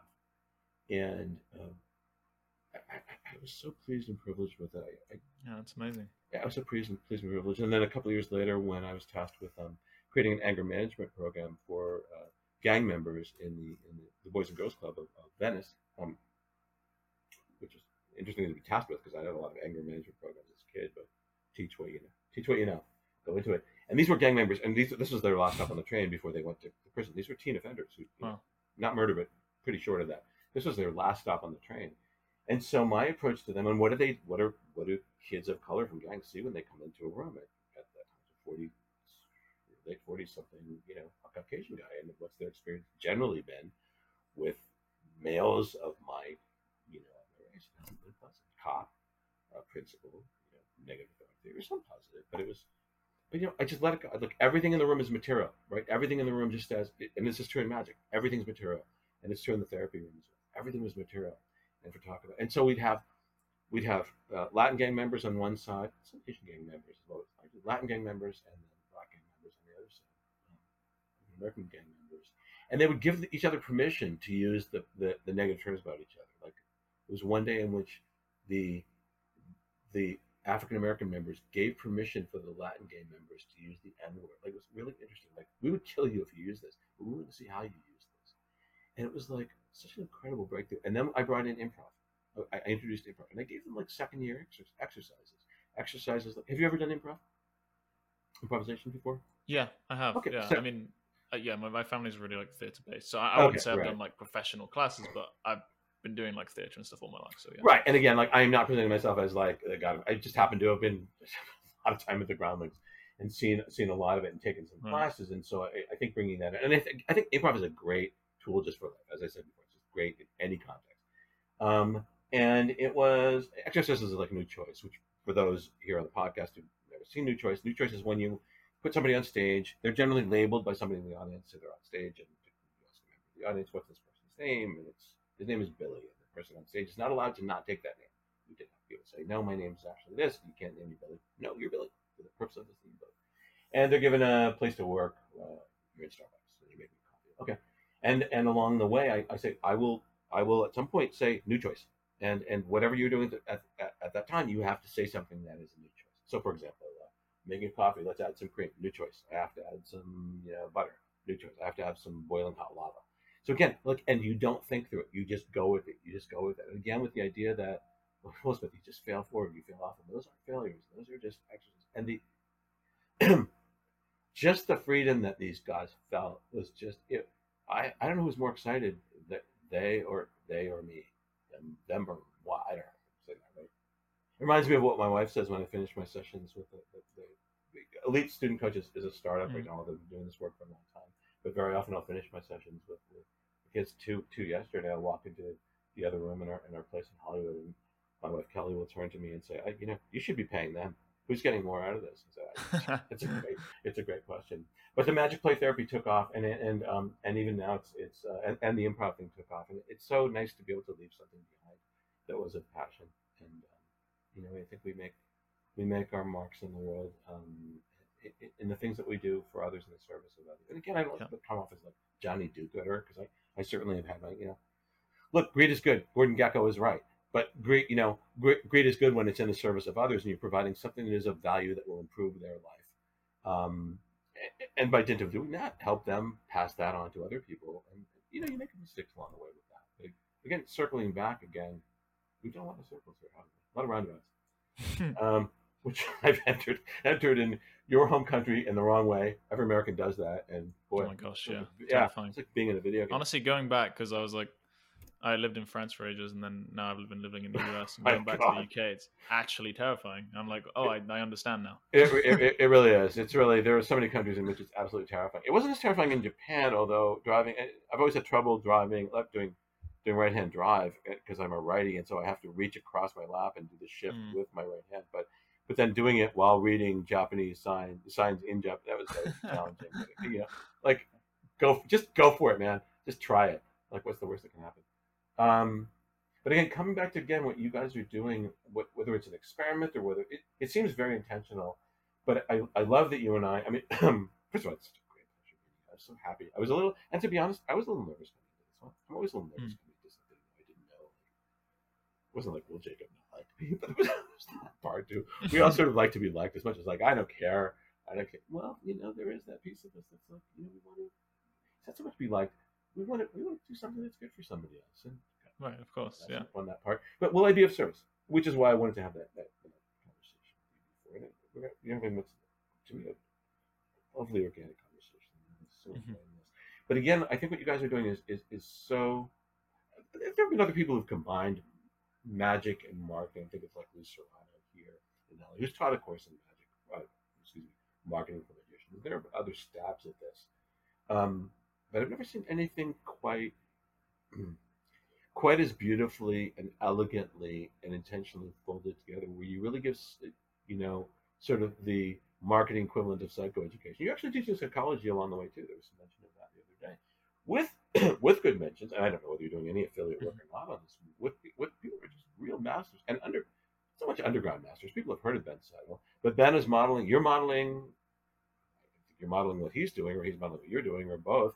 Where you know you're welcome to join. You're welcome to join. Join up when you leave. You leave. We don't let you back in. And here's the reason we don't. You explain why. And I think, but do you want to talk about why that is for the people who have it who aren't in your in your group? Sure, yeah. I mean, it's kind of, I mean, honestly, like breaking it down, like for us, it's just kind of, well, first of all, it shows like we want real dedication from our people that join. As, as far as like just customers in general, it's a weird way of just like qualifying them because uh, when you run a business, you don't want to have problem customers. So that's that's one thing in a selfish way. Like it, it pre-qualifies people in a way of like, okay, listen, like if you this is not you know if you leave like you leave like and, and we, we don't want problem customers because our time is our most precious resource and if we want to produce good content for people then obviously we, we want to also um have that that time and if we have problem customers then it, it soaks up so much time. I guess secondly it would be it's a low cost subscription. And so it, it, other than in very very particular situations it never should really be the cost between you and your next meal you know and if it is then don't sign up you know again that's another reason that we Yeah. have that thing. It's like uh, and and so that's another thing as well it's like seeing as it's we're literally cheaper than netflix cheaper than amazon cheaper than all of these things It sure is. we want people to take the like think about it before they cancel you know? It's like uh, it, it helps us be one of the last things because they know okay you can't get back in. It's not like netflix where you can just resubscribe. Uh, so yeah that, that's part of the thinking. And then finally it's magic and people love things that are exclusive. And so Yeah, people like sure. feeling part of something that is secretive uh, and so that also adds that level of kind of authenticity that you know people that are in here really want to be here. And if they leave they can't come back and it helps you feel like you're really part of, of something special. So i guess that's that's kind of a lot of the, the thinking that goes into that. I think it's I, I, I think it's I think it's really wonderful and and uh and, and if you've been following a he's a very good friend of Ben's and disciple of him. They're friends and his launches after a guy named Troy Broussard. You've been following what Troy's doing.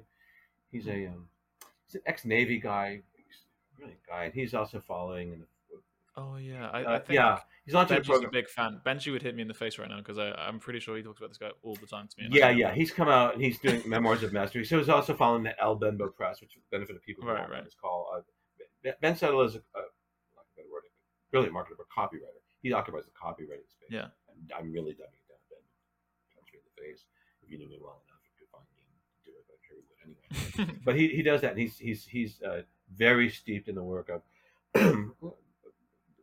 cop, the world's greatest copywriters, but he's incredibly well well read, and he, he integrates all kinds of things, lessons in. He's a he's a, he's a voracious reader, and he brought in lessons about American presidents the other day. Did he talk yeah i read that one too living in the woods? Yeah, it's fascinating stuff.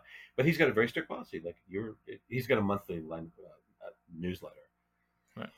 which is you know it's prices, but it's it's not cheap, but it's not it's not going to break the bank, and it's but it's Right. so it, it is it's gold, it's absolute gold, and you don't want to leave. And if you leave, you can't come back. Yeah. and that's the thing. Like you can't, and it obeys, obeys those laws of, of you know scarcity and exclusivity. Like you know. When, when you're when there's an offer, it's usually it's not open all the time. Good offer, it's not open all the time. There, you know, there's open door, there's open open cart, closed cart, uh, and when you don't act fast, something goes away or the price goes up. There's always a penalty to pay, so you reward fast action. But again, in doing so, you're uh, ideally, hopefully, modeling behavior for the people who are coming into your tribe. And if you want to run with a tribe, you learn to, um, you know, you, you follow along the way and you learn to run with the tribe. Maybe you miss one of the offers, or maybe, I mean, you get sick, or your bank account gets hacked. They're usually pretty good about it. But this El Benbo Press, which is one of Ben's books, talks about the publishing model. And so Ben Yeah, and finished Troy. reading that. Yeah, yeah, it's great. It's it's it's So good. gold. It's gold. Which talks about his model is uh, he he doesn't publish anything like well, they have there's a an app platform that he and and, uh, and Troy are working on, which distributes a lot of content on your app. But for the for the newsletter, that is strictly a hard copy newsletter that gets delivered by Federal, Federal Express uh, worldwide. I'm sure worldwide at great cost to them, and and his books, which are unbelievably good. I think the one he's promoting this week is List Swell, which I think you mentioned in one of your, your uh, Yeah. all about list building in, ways that you just would have never thought about before. And it's called Look. I've been around marketing 30, 37 years, and I've only said this to a couple of people. I said this to Mark Lack, who his, I don't know if you've heard of Mark Lack. Mark is a Mark is kind of the kind of like the, the not that other people don't do the personal branding guy. Mark and I have started building a friendship, and he's got a show called uh, it's it's sort of glitzy uh, show, Business Rock Stars, and he's had people on there from Shark Tank, and he's had uh, Wahlberg, and he's had uh, and he's had real titans of business, you know, billionaires on there, and uh, and he called me a couple weeks ago. He's like, Dan, what you're doing and, and what you want to do with, with uh, and I'm not saying this to brag. I'm saying this out of sheer shock. He said, I'd love to have you on the show. And I said, Mark, A, I'm so flattered. Um, and B, you realize that you have billionaires on there. I mean, multi thousand. but you know, and, and again, like it's you, you know, like, like it's the old me, it's the old reptile brain, me like comparing myself. like, I'm, the the I'm not good enough, which comes from you know, a lot of magicians. I'm not good enough. But, you know, old habits die hard, and I'm learning to overcome, and I own it. Like when it comes up, I'm like, great, I own that. You know, I own that. And just because you're a highly trained mental health professional doesn't mean you're not going to step and poop on that thing. But you you learn faster from it. Uh, and you know, any career has ups and downs. You're you're early on in your career, you'll learn this. You know, there is absolutely no straight path. Mhm. It's just like people are like linear, and in fact, that makes for great stories, doesn't it? You talked about Campbell before. There's no like I started here, and it's just been a straight line to, uh, you know, to happiness and wealth. And that's not an interesting story. I mean, it's great for the person, happy for them. But it's not an interesting story. Life's about life's about struggles and and, and, and, and recovery. And I love that you I love that you brought up Campbell. Um, it's it's it's tough going if you get all the way through it, and it really requires multiple reads. But isn't it really about about that hero's journey and and about you being the guide? Um, you, the you the purveyor and the teacher and the the seller of the Right. goods, or me as the as the this comes back to we're talking about mentor and mentee, being being the guide and that person being the hero. I mean, who's the most interesting person in the early Star Wars movie? I, I, I talked this, asked this the other day. Luke Skywalker. I would just say wrong, and I, I respectfully argue that it's that it's Yoda. Luke becomes the most interesting person because ultimately, in my opinion, the hero does become the guide and then imparts those lessons onto other people. But this is like we're hardwired for this stuff, right? We're hardwired for this stuff, and this is stuff that we see every day. And when you when you are able to contextualize this stuff, I think for whether it's lay people or for your audience or anything or for yourself, because I think communication. Look in this in this help your child become successful for life. With that's not it's, I'm not like get your kid into college. It's like help your kid become successful for life by learning to become a better, a solid communicator. I think I think you mentioned that you that you were um, on on elite college coach, and um, I tripped across a quote the other day um, by one of my one of my sort of I've never met him, but one of sort of my idols and mentors, uh, and I think one of Abraham's too, um, Warren Buffett, who uh, you know Yeah. is worth more money than God, and and lives a very uh, not ascetic lifestyle, but he lives within his means. He's in the same house that he was in uh, years, and and um, Mhm. and uh, I came across a quote that I really wanted to put on there because again, it's sort of social proof, and the quote reads as follows: the and it's under the header what makes elite college coach different from typical prep and counseling services because we want to differentiate yourself again like we we as marketers think okay this is a great product everybody should know what it is i relentlessly test because you really need to put yourself in the position of and i have two layer, layers of clients for this right the clients who consume which are the, who are the kids the kids themselves and then also the parents who are typically footing the bill and it's a complex thing because the parent very often wants to be wants to be the guide and wants to be the mentor and wants to be the good guy or the good the good mother. That's not the parent's role, right? The parent's role is to be a parent. You can't be everything to kids, and uh, the kids are resistant. So, becoming a mentor, and you can become a mentor really at any age. I mean, you can certainly mentor at twenty. It helps when you have a little gray hair and you've been beaten a, a little bit. So it's great knowing that mentors one mentors one of those feels that the older. The, the the more you get on, I'm not saying you have to be my age, but as you get older, you get better. Like you you age into it, and in, in a society in which, and I'm not sure this is true in Europe, certainly in America, which is becoming more and more ageist, it's one of those things where there's that evergreen aspect of like, okay, I'm going to get better at this, as long as I'm passionate about it. But the quote reads as follows: "The one easy way to become worth 50% more than you are now, at least, is to hone your communication skills, both written and verbal." Warren Buffett. Yeah. And that really spoke to me, Jacob. You know, and and it, and it occurred to me that communication isn't so much about learning; it, it's it's as much so about being able and, and honing your skills about communicating with the world without and the, the world without when it comes to finding one's voice and, and voices on paper and in person as it is learning to communicate with the world within and getting to know ourselves as as people. Like what what really makes me tick is that the more that you have that feedback loop the more that that feedback loop interacts with the the work that you're doing as a mentor. And mentor could also take the form of being a better son. I was privileged enough to go back to boston for a few years.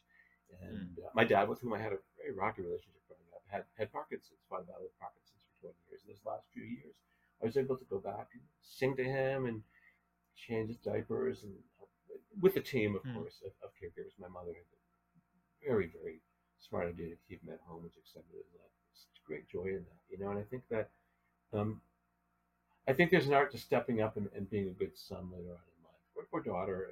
And, and, you know, here, certainly in Northern Europe and, and certainly in Japan, uh, it, there, one in four millennials is going to become a caregiver. And there's so much fear in that. It's just that, it's the same kind of fear I think that there is in being a writer. So many people are absolutely terrified of the picture page. Like, what do I put on there? Um, it's the same thing here. Like, there is no roadmap. Um, and I'm going to focus when I have a, a group coaching program for people in that space. Just as right now, elite college coaches one to one, but I'm morphing to the group, uh, the group model, which for the benefit of the people who aren't marketers on this, so I know that you are a marketer, seasoned marketer, even Mhm. um, in, in, in your twenties. Um, one to one coaching is a great place to start. It's really where you learn what works and what doesn't work for you as a coach and a mentor um, on that continuum. But it's not leverageable, even if you're getting paid a grand an hour, two grand an hour. It's a very high paid gig, right? It's a very high paid like side gig. What is leverageable is group. Yes, and I know preaching the choir for you. Um, and I'm saying this for the benefit of the people who are going to enter your program, those fortunate enough to be able to do so, like when you're going to close your cart, because yes, becoming a better magician is absolutely it's really important. It's so cool. It's so much fun, and it's one of these passions, these hobbies and passions and vocations that will last you forever. But you're also in business. Whether if you're an artist, you're in business. You are in business no matter what it is Right. that you do. Um, and I don't mean to cheapen that, but you but you are you're always you are always just just in life, you're always doing. That's a lot thing I love about like negotiation and learning. Like you know, never split the difference, things like that. Like every engagement you go through, there's a classic. you yeah. yeah, there's something that you want out of that, right? I mean, not that in a selfish way. It's just that's how life is. We're talking to people, we're negotiating, and yeah, whether like you say, whether you're a magician or or a business or straight a business person, like everyone is. All of these principles apply to everyone, right? In some way, because all of us want something, and all of us are doing our best to to get it somehow. So We really, we Anyway. really, we really do. That's a great book that you talked about. I go. There's an uh, there's a '70s book called "Winning Through Intimidation," such a '70s book, but you know there's some good stuff in there. And like there are the Mhm. there are the, the must read classics like Cialdini's Influence. That yeah, of course, yeah. that's, a, that's a must read, a must multiple read. And then I've also started exploring a lot of the like the hostage negotiation stuff. I like Chris Voss, who was one of the FBI hostage. You know, there, you can never really learn enough about it, but you can skim through these, right? You don't have to actually read every single word. You Mhm. have to read every word it told me. But um, because very often, and I, I, I wonder whether you've experienced this. I'm curious to hear. Uh, very often, customers aren't aware of what it is that they really need. What they think they need isn't what they need. It, many times they are, and you have to dig for that. And when they become aware of what it is that they they really do desire, you're really on to goal. And it's a question of it's really a, a thing of asking the right questions. And that does two things.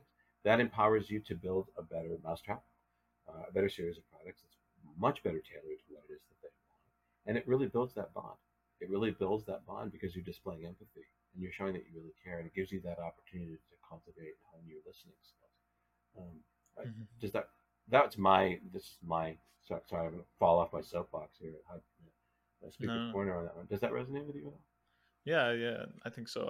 I, I, it's kind of interesting. Like, yeah, it, it's there's a there's a story actually that I really like where there's um basically it- there's there's two cooks and they're on they're in a competition with each other, right? And and they they both have recipes, uh, and both of them realize that they and and uh, uh you'll explain. I'll, I'll explain why this applies in a second, but uh, both of them, you know, that that they both need an orange, and they realize that the there's only one orange between both of them. Okay. Mm-hmm. And so that they debate and, and they say, okay, well, what's the fairest thing we can do? It's to split the orange 50 50. Uh, and so what happens though is when they get back to their recipes, they didn't realize that uh, one of them just needed the orange peel and the other one needed the orange juice. Mm-hmm. and so it, it's the same thing.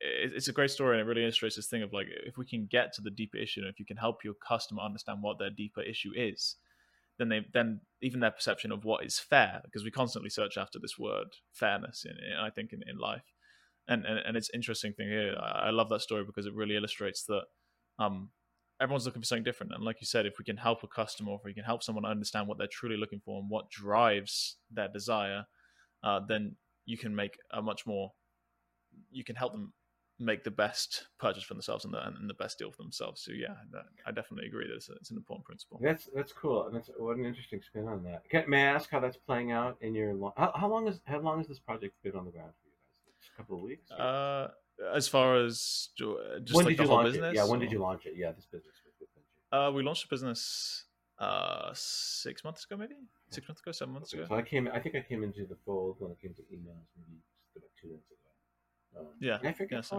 I, I, forget what my on ramp was. Uh, I, I, forget what this was. I'm usually good about tra- backtracking. I think you but might it, have come from David Regal, but I don't know. You know, it might have been can, I can look you up in the system. Yeah, I'd be. I, it would be interesting after the fact to find out where that came in. But I, am yeah. I'm, I'm very, I'm very sort of eagerly following following the train on, on this one, and I'm curious to know how what you just talked about is mm-hmm. playing out? Are you getting people? I know that I know that the reason that you contacted me or that Benji contacted me mm-hmm. was based on some feedback that I gave, um, mm-hmm. which was uh, I, am getting a little inundated. Is there a is there a, a less frequent version of this that I mm-hmm. could get? Which you know I tiptoed around that. I said I hope I, am saying this with I, am saying this with love and respect. I'm wondering right. is there a way that I could? And then I realized afterwards, like, well, you know, what a dick thing to say. But then I also thought, you know, no, I, I I've been a marketer for a long time, and, and I'm not trying to offer. I'm not stepping on the gigantic pilot poop on this one, but um, I'm offering this from the perspective of people who has to unsubscribe so much because I'm so busy, and I really would love to get this as a digest, like everything that you're writing, but just twice a week. Mm-hmm. And and Benji was so kind, and when he wrote back, he was like, "Thank you, thank you for this. Like, thank, thank you so much for this." And, and and based on what you wrote, would you like to be on the podcast? And I'm like, you know what? Like, I'm so glad that we have this interaction. And it goes back to, and, and, mine wasn't written in any hostile way. I, don't no, no, no. reread it. I, have read it. Yeah, it's not. Yeah, yeah, yeah. But but it read, it came back to me, and, and you've done this as well as, as has been. Mm-hmm. We talked about this before. I've run customer service organizations over the course of many years within mm-hmm. companies mm-hmm. that, pardon me, within companies um, that I've been a part of. But for the most part, I've had my own company, but it's been punctuated every few years, tent pulled, if you will, by taking gigs with corporate corporate yeah corporate gigs along the way just to see what it's like and then mm. after a year I'm like no, no more. The last one was uh, running west coast marketing with state farm uh, the big the big american insurance company yeah. Yeah. That's cool. You know 45 billion dollars. So, and it was running california for them running california for them. There's sort of three jewels in the crown. One was california one is texas one is florida. And it wasn't it was a good salary. It wasn't a huge salary but i took it on as a challenge because when the when the um, when the headhunter came after me, they said, you know, uh, I said, I, I know nothing about insurance. And no disrespect intended. I have no interest in insurance. And they're like, mm. that's great. They're looking for somebody who doesn't, but they're looking for somebody who is a marketer that came in. And it was a, it was a couple of really wonderful years. At the end of the day, they really did need somebody with that domain expertise. But the reason I bring this in, bring this in is here's a company that's been around a long time, vacuuming up money, doing a fantastic job with it, great retention, but no marketing. You know, they've been just doing it by accident. When we had a little intentional stuff that went on, it really worked out well. And there was 16 interviews, insane number of insane number of interviews. Um, and so the first thing I did was um, was before the first interview, I went to a couple of State Farm agents because it's an agent structure. It's not just like computer. You know, there's agents who sell this and they do very well. Well, I said, you know, I'm Daniel and I'm up for the position of, of this is a marketing director, manager, whatever it is. What are the things that would mean the most to you? What are you not getting right now? Interesting thing. Let's have a cup of coffee and talk. And when I went into the first interview, I, I talked about this with the two very senior people, and it was this dead silence. Oh, and they said, "Well, no, well, nobody told you to do that. Like, who said to do that?" I said, "Nobody. I just thought it was. Wouldn't you want to know what they want?" And it reminded me. I'm no Eric. I'm no Eric Weiss, by the way. It just reminded me of what Eric Weiss did. He did. I don't know. Are you a Star Trek guy at all? Yes, um, I do okay. like so. So the Kobayashi Maru, which again, for the, yeah, yeah. for the people who don't know, for the one person on this podcast who doesn't know it, you know, there's an unwinnable uh, Starfleet um, uh, exam that you had to pass at the end, test whatever it was, where it was an unwinnable situation. The, the, the, the Starfleet ship was surrounded by Klingon warships. You couldn't win the the test to see how long you could last before you got blasted um, out of space. And Kirk snuck in and reprogrammed the computers one night, and um, that's how he went. And when he was called to task with Starfleet, told me I couldn't do it. So it was, and and what happened? Uh, it, my recollection is so fascinated by Houdini, not so much as a magician, but just by the sheer mm. guts the guy had. Um, there's a story about when he was 13, 14 years of age, and the family just had no money at all. There was a there were a couple of jobs available. I think they were in New York at the time, Williamsburg, some section of New York. Uh, cutting neckties. In those days, they were cut by hand at a factory. Um, and he went, and there were 100 men in line wasn't the depression, but it was very poor time. And he made a sign that said, "Position taken. Go home. Thank you for your time." And he, the foreman came out, and everybody's gone. He said, "Where did they go?" He said, "My name's you know my name's Eric. I sent them all home. I've taken the job." And that's just what it what that's what it was. Like it was just that sheer like chutzpah, right? Like he just would not take no mm-hmm. for an answer. And it was that, and I don't, say I'm not putting myself in that category at all. But again, like it's that folding space thing. Like try something different when in doubt, try something different. New choice, new choice, right? And I, have seen you guys do this in your emails. It's like like uh, and, and I, they don't seem heavily edited at all. It doesn't have that too many cooks in the kitchen. You've said you've been you're a writer, obviously, it's clearly. Mm-hmm. But have you ever had the experience of writing overwriting something too much and it feels like too many cooks? Yes, yeah, it doesn't happen at all. But I'm sure you guys have done some very careful editing things. Mm-hmm. Like that's the process that's interesting, right? And then yeah. you get some feedback and you try something that look, it's all about taking that journey, right? Like we're we're all in our own way, like the the hero who stumbles along on our own journey, whether it's right. magic or in business, or as a student, or as a son or a daughter, and we're, we're we're on that journey. I think we're here to like help other people. Somebody put it to me. Well, I don't remember. It may have been Max. It may have been one of the other greats. It was certainly one of the elder statesmen. Said, you know what, Daniel? Um, imagine you're on a mountain, and some people have Sherpas, Sherpas carry them up the mountain and all their like trunks full of stuff. Other people are just scrambling and ripping their fingernails off as they go up. But other people are there helping other people go up. We're all getting up one way or the other. We're getting up there. We're all mm. getting up there in our own way. And that to me is so fascinating. You know, just there's, there's all that, so many different ways to play it. And you know, when it comes to magic, there's so many ways to play that as well, with the plot that you led with. So many, so many different ways for for, for any card, right? But uh, right could be any card in any audience. Um, I, I one effect I do is it's pure risk. It almost never works. And when it doesn't, if it, it doesn't work, if the audience decides that he, it's usually a she, isn't going to go in that direction, they just say, "Oh, that's an interesting thing." For me, it's it's a different card, and then we move in that direction. But when it does, I won't say what the effect is. You can what it is. Um, it's it's all gold and it's in their hands, and then I leave them with the, deck, which I think deck two bucks. They walk home, and the, what they walk home with is yeah, they get the deck they have the memory. They have the memory of something that was special to them that they did. And, and why do I need why do I need the ego stroke? Why do we need the stroke? I think early on, maybe in our careers, we do need that as magicians. I think we need the approval. Um, I, I, think the applause is nice, but um, anyway, look, this is just my two cents. From a from a from a middle aged, high middle aged guy who's had the privilege of talking Somebody hope I hope it's going to become a friend. I I, I Definitely. so honored and privileged to be on here, and I hope I haven't rambled on too much. No, no. Yeah. Well, thank you so much for sharing everything that you just did, Dan. Uh, we actually just got disconnected for a second, so I'm, I'm picking this back up. But um, I really have appreciated hearing all your life stories, and I really appreciated your kind praise, especially for someone that seems like they've had such an interesting life and delved into so much. Uh, and yeah, I, I was saying, I, I, think this is really the, the antithesis of, of everything that we've been we try and do here at the Magician is bring someone on that I never would have met you on any other way. I, I don't think, you know, maybe, but maybe, probably not. Luckily not.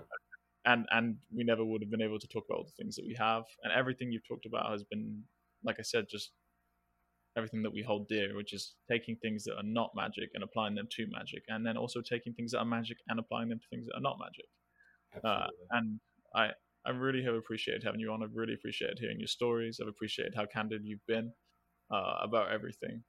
Um, and yeah, um, if there's anything, I I don't know how much crossover we have, but if there's anything that you'd like to shout out before we're done, or anything that I can. Uh, well, uh, you know, I'm going to start off with a shout out for your program, and and and I and I'm not being paid for this. I'm new. I'm new in your program, and I am. I, I don't give endorsements, and I am.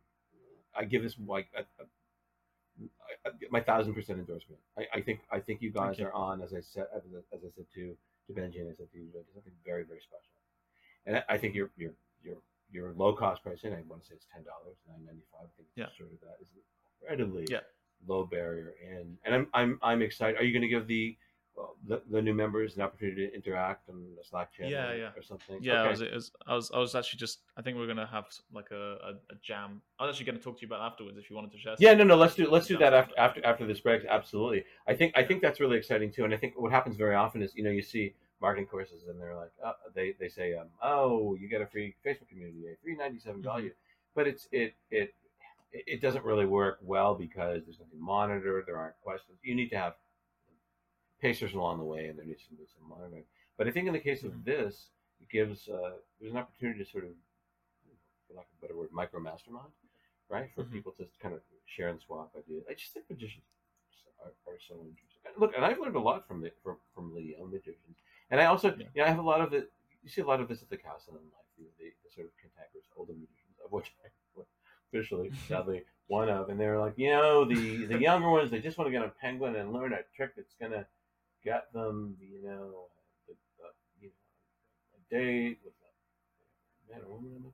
I don't think there's well, if people have figured out how to do that, please tell me because. Uh... Yeah, well, you know, I, I they, they, I'm like, you know, I, I really wish I'd had that when I was like 12, 13. But um, that yeah, that was never really my objective. I don't think there's anything wrong with that at all. I do see some people who really kill it with that, but the um, I don't think there's anything wrong with it. In fact, I think getting getting the home run out out like getting the home run out the door um, early on, going, you know, I can succeed because you know in the early days it's like Royal Road, oh, fantastic, fantastic book, but I don't think you need to spend you know years and years perfecting your double lift before you can then go on and do something else. I am all for old school apprenticeship. I think that is wonderful, but I do think you need to experience success. I think this comes back to what we talked about before, where the world comes to young people in a much faster, more competitive way. And I think in order to punch through that and give people some confidence, because one of the one of the key factors here, headline of the thing is empowering your child, because I have two audiences for the, for the parent, your child to, to, communicate with confidence, clarity, and impact. And the confidence is a very important thing there. You know, a lot of some people are naturally confident. I, I was not, and I think that there are a lot of lot of ways to to empower people to become confident. A lot of adults who are not, and a lot of confidence is getting out there and, and micro failing, but failing in a safe environment. And I, you know, I think Eben Pagan's wife, Annie talks about this. I'm going to paraphrase her, but it's not an original idea, but she just says it in a beautiful way, which I will now proceed to butcher, which is that the role of a, of a, of a coach, for a mentor for me, is to hold your client in high, high esteem, even and, and especially when he or she does not hold himself in high esteem. It's a safe place to go, mm. you know? You're modeling behavior that they're not going to get from someone else. And it's a real old school. It reminds me sort of in some ways of, of what you what they have in Europe for the apprenticeship system. You know, you apprenticed before. You yeah, that's, that's pretty cool. But which which we don't have in the states. But you know, just because life is changing and it's been a really rocky situation with COVID and politically, and it doesn't mean that things can't can't change. You know, I I I am a fan of like, you know, envisioning positive change, and if it doesn't work, okay. Like, I, I somebody said to me once. Um, expectations or resentments under construction. I thought, what a beautiful phrase for that one. You know what a wow. beautiful phrase. I, I love I loved it. You know, when you have the expectation, I was kind to this person. I gave them and they didn't give me something back. They didn't give me something back. It's a hard le- it's really hard not to take things personally. People don't take things personally. That is hard to do. But and every so often, let's be honest, it's nice to cultivate a, a little garden of resentment for something. But it doesn't it doesn't pay off. because I am just of the opinion that letting other people rent space in your head for free is not a productive strategy. You know, like you can always go out and get more money. You can always get out and go out and get new tricks. You just can't get more time. You just cannot get more time, and uh, and the time passes quickly. You know, I, it, it, it does pass quickly, and um, I'm much more settled. I'm much more settled, and I, I think this this I don't know whether this is across gender line, gender line, but certainly as a man, I've become a lot more comfortable in my in my own skin as a as I've gotten older and, and uh, Mm. accepting and um, and um, and more grateful, and that's really kind of I guess the umbrella thing for all of this. I, I, and, and I'm not saying this like yogi wisdom, because there's a lot of times I'm not, but I, I fall off the, the my own you know, donkey cart for this thing. I'm grateful for so much. You know, when I was working with patients, and I do this for some of my, my mentees right now, or mentors when I'm actually mentoring Candy, um, not a productive strategy, is to um, have them do a gratitude list. You know, you know what that is, Mhm. right? It's just Yeah, yeah. I usually work on yellow yellow pads. There's an old Seinfeld uh, thing on how to write a joke, architecting a joke. It's all about a joke and a pop tart and how hard it is to do that. Stand up is the opposite of improv. Stand up is about getting out there and making the architecting the. Uh, uh, uh, improv is about getting up there and in a Buddhist way, extinguishing the flame. But it's the um, yellow. He always said, "I work better on yellow pads. I've always worked better on yellow pads. I don't know why. For what it's worth, there's your tip. I'm pitching yellow pads. Um, draw a line down the middle and start writing things that you're grateful for and why. And people, a lot of people, like, "Eh, I don't know. And start with something that's like, I'm grateful for having two arms and legs. I'm grateful to be able to like return that the the, the cart to the the cart to the you know the cart corral so the the schlepper gets paid you know a quid an hour, five dollars an hour, whatever it is, doesn't have to do that. I'm. And you amaze that list balloons. That list balloons, man. And and things that you took for granted before, you become very grateful for. And it's not like you just sit there and meditate on it, but it it really enriches it. I think there's a lot of ways to really dimensionalize and enrich your life, and in doing so, do that for your clients or your or your patients or your audience, just yourself or your girlfriend or the person that you go buy a burger from. You know, and a lot of shortcuts to just making making making yourself happier in life. And uh, Yeah. you you just just this couple of hours you spent to- together. Yeah, you made me. You boosted my happiness level. Let me just check my happy-o-meter. A shitload, a, a, a lot. Glad. I'm so, I'm so, I'm so. I'm so grateful to make your acquaintance and, and uh, perhaps a friendship. Um, uh, and, Yeah. And, and th- No, no, definitely. thank you, thank you, Jacob. Thank you. Well, thank you so much, and and I, I would love to add on that. Like that is a really great invitation. That's something I did for a year, where you just write down three things you're grateful for every night, but you don't, you never repeat. Right? so- no, no, don't. Yeah, and and, and so that that's what's cool as well, because then you start finding new things, Uh, and I, I think that's a yeah, it's a really good thing, and it's a really positive note to end on. And, and like I said, yeah, definitely a friendship. Thank you so much for for coming on. Absolutely. Thank you so much for your time. Thank you so much for your insights. Uh, and to everyone that's listening, I guess if you want to reach out to you, uh, do you, if people want to ask you more questions, is there a place they can go? Sure, to get in uh, sure, absolutely. Uh, so it's uh, my, my website again, and it's Dan Ulin, um, at, U L I N, and uh, you can visit my website at uh, visit the website at elite E L I T E student S T U D E N T coach.com.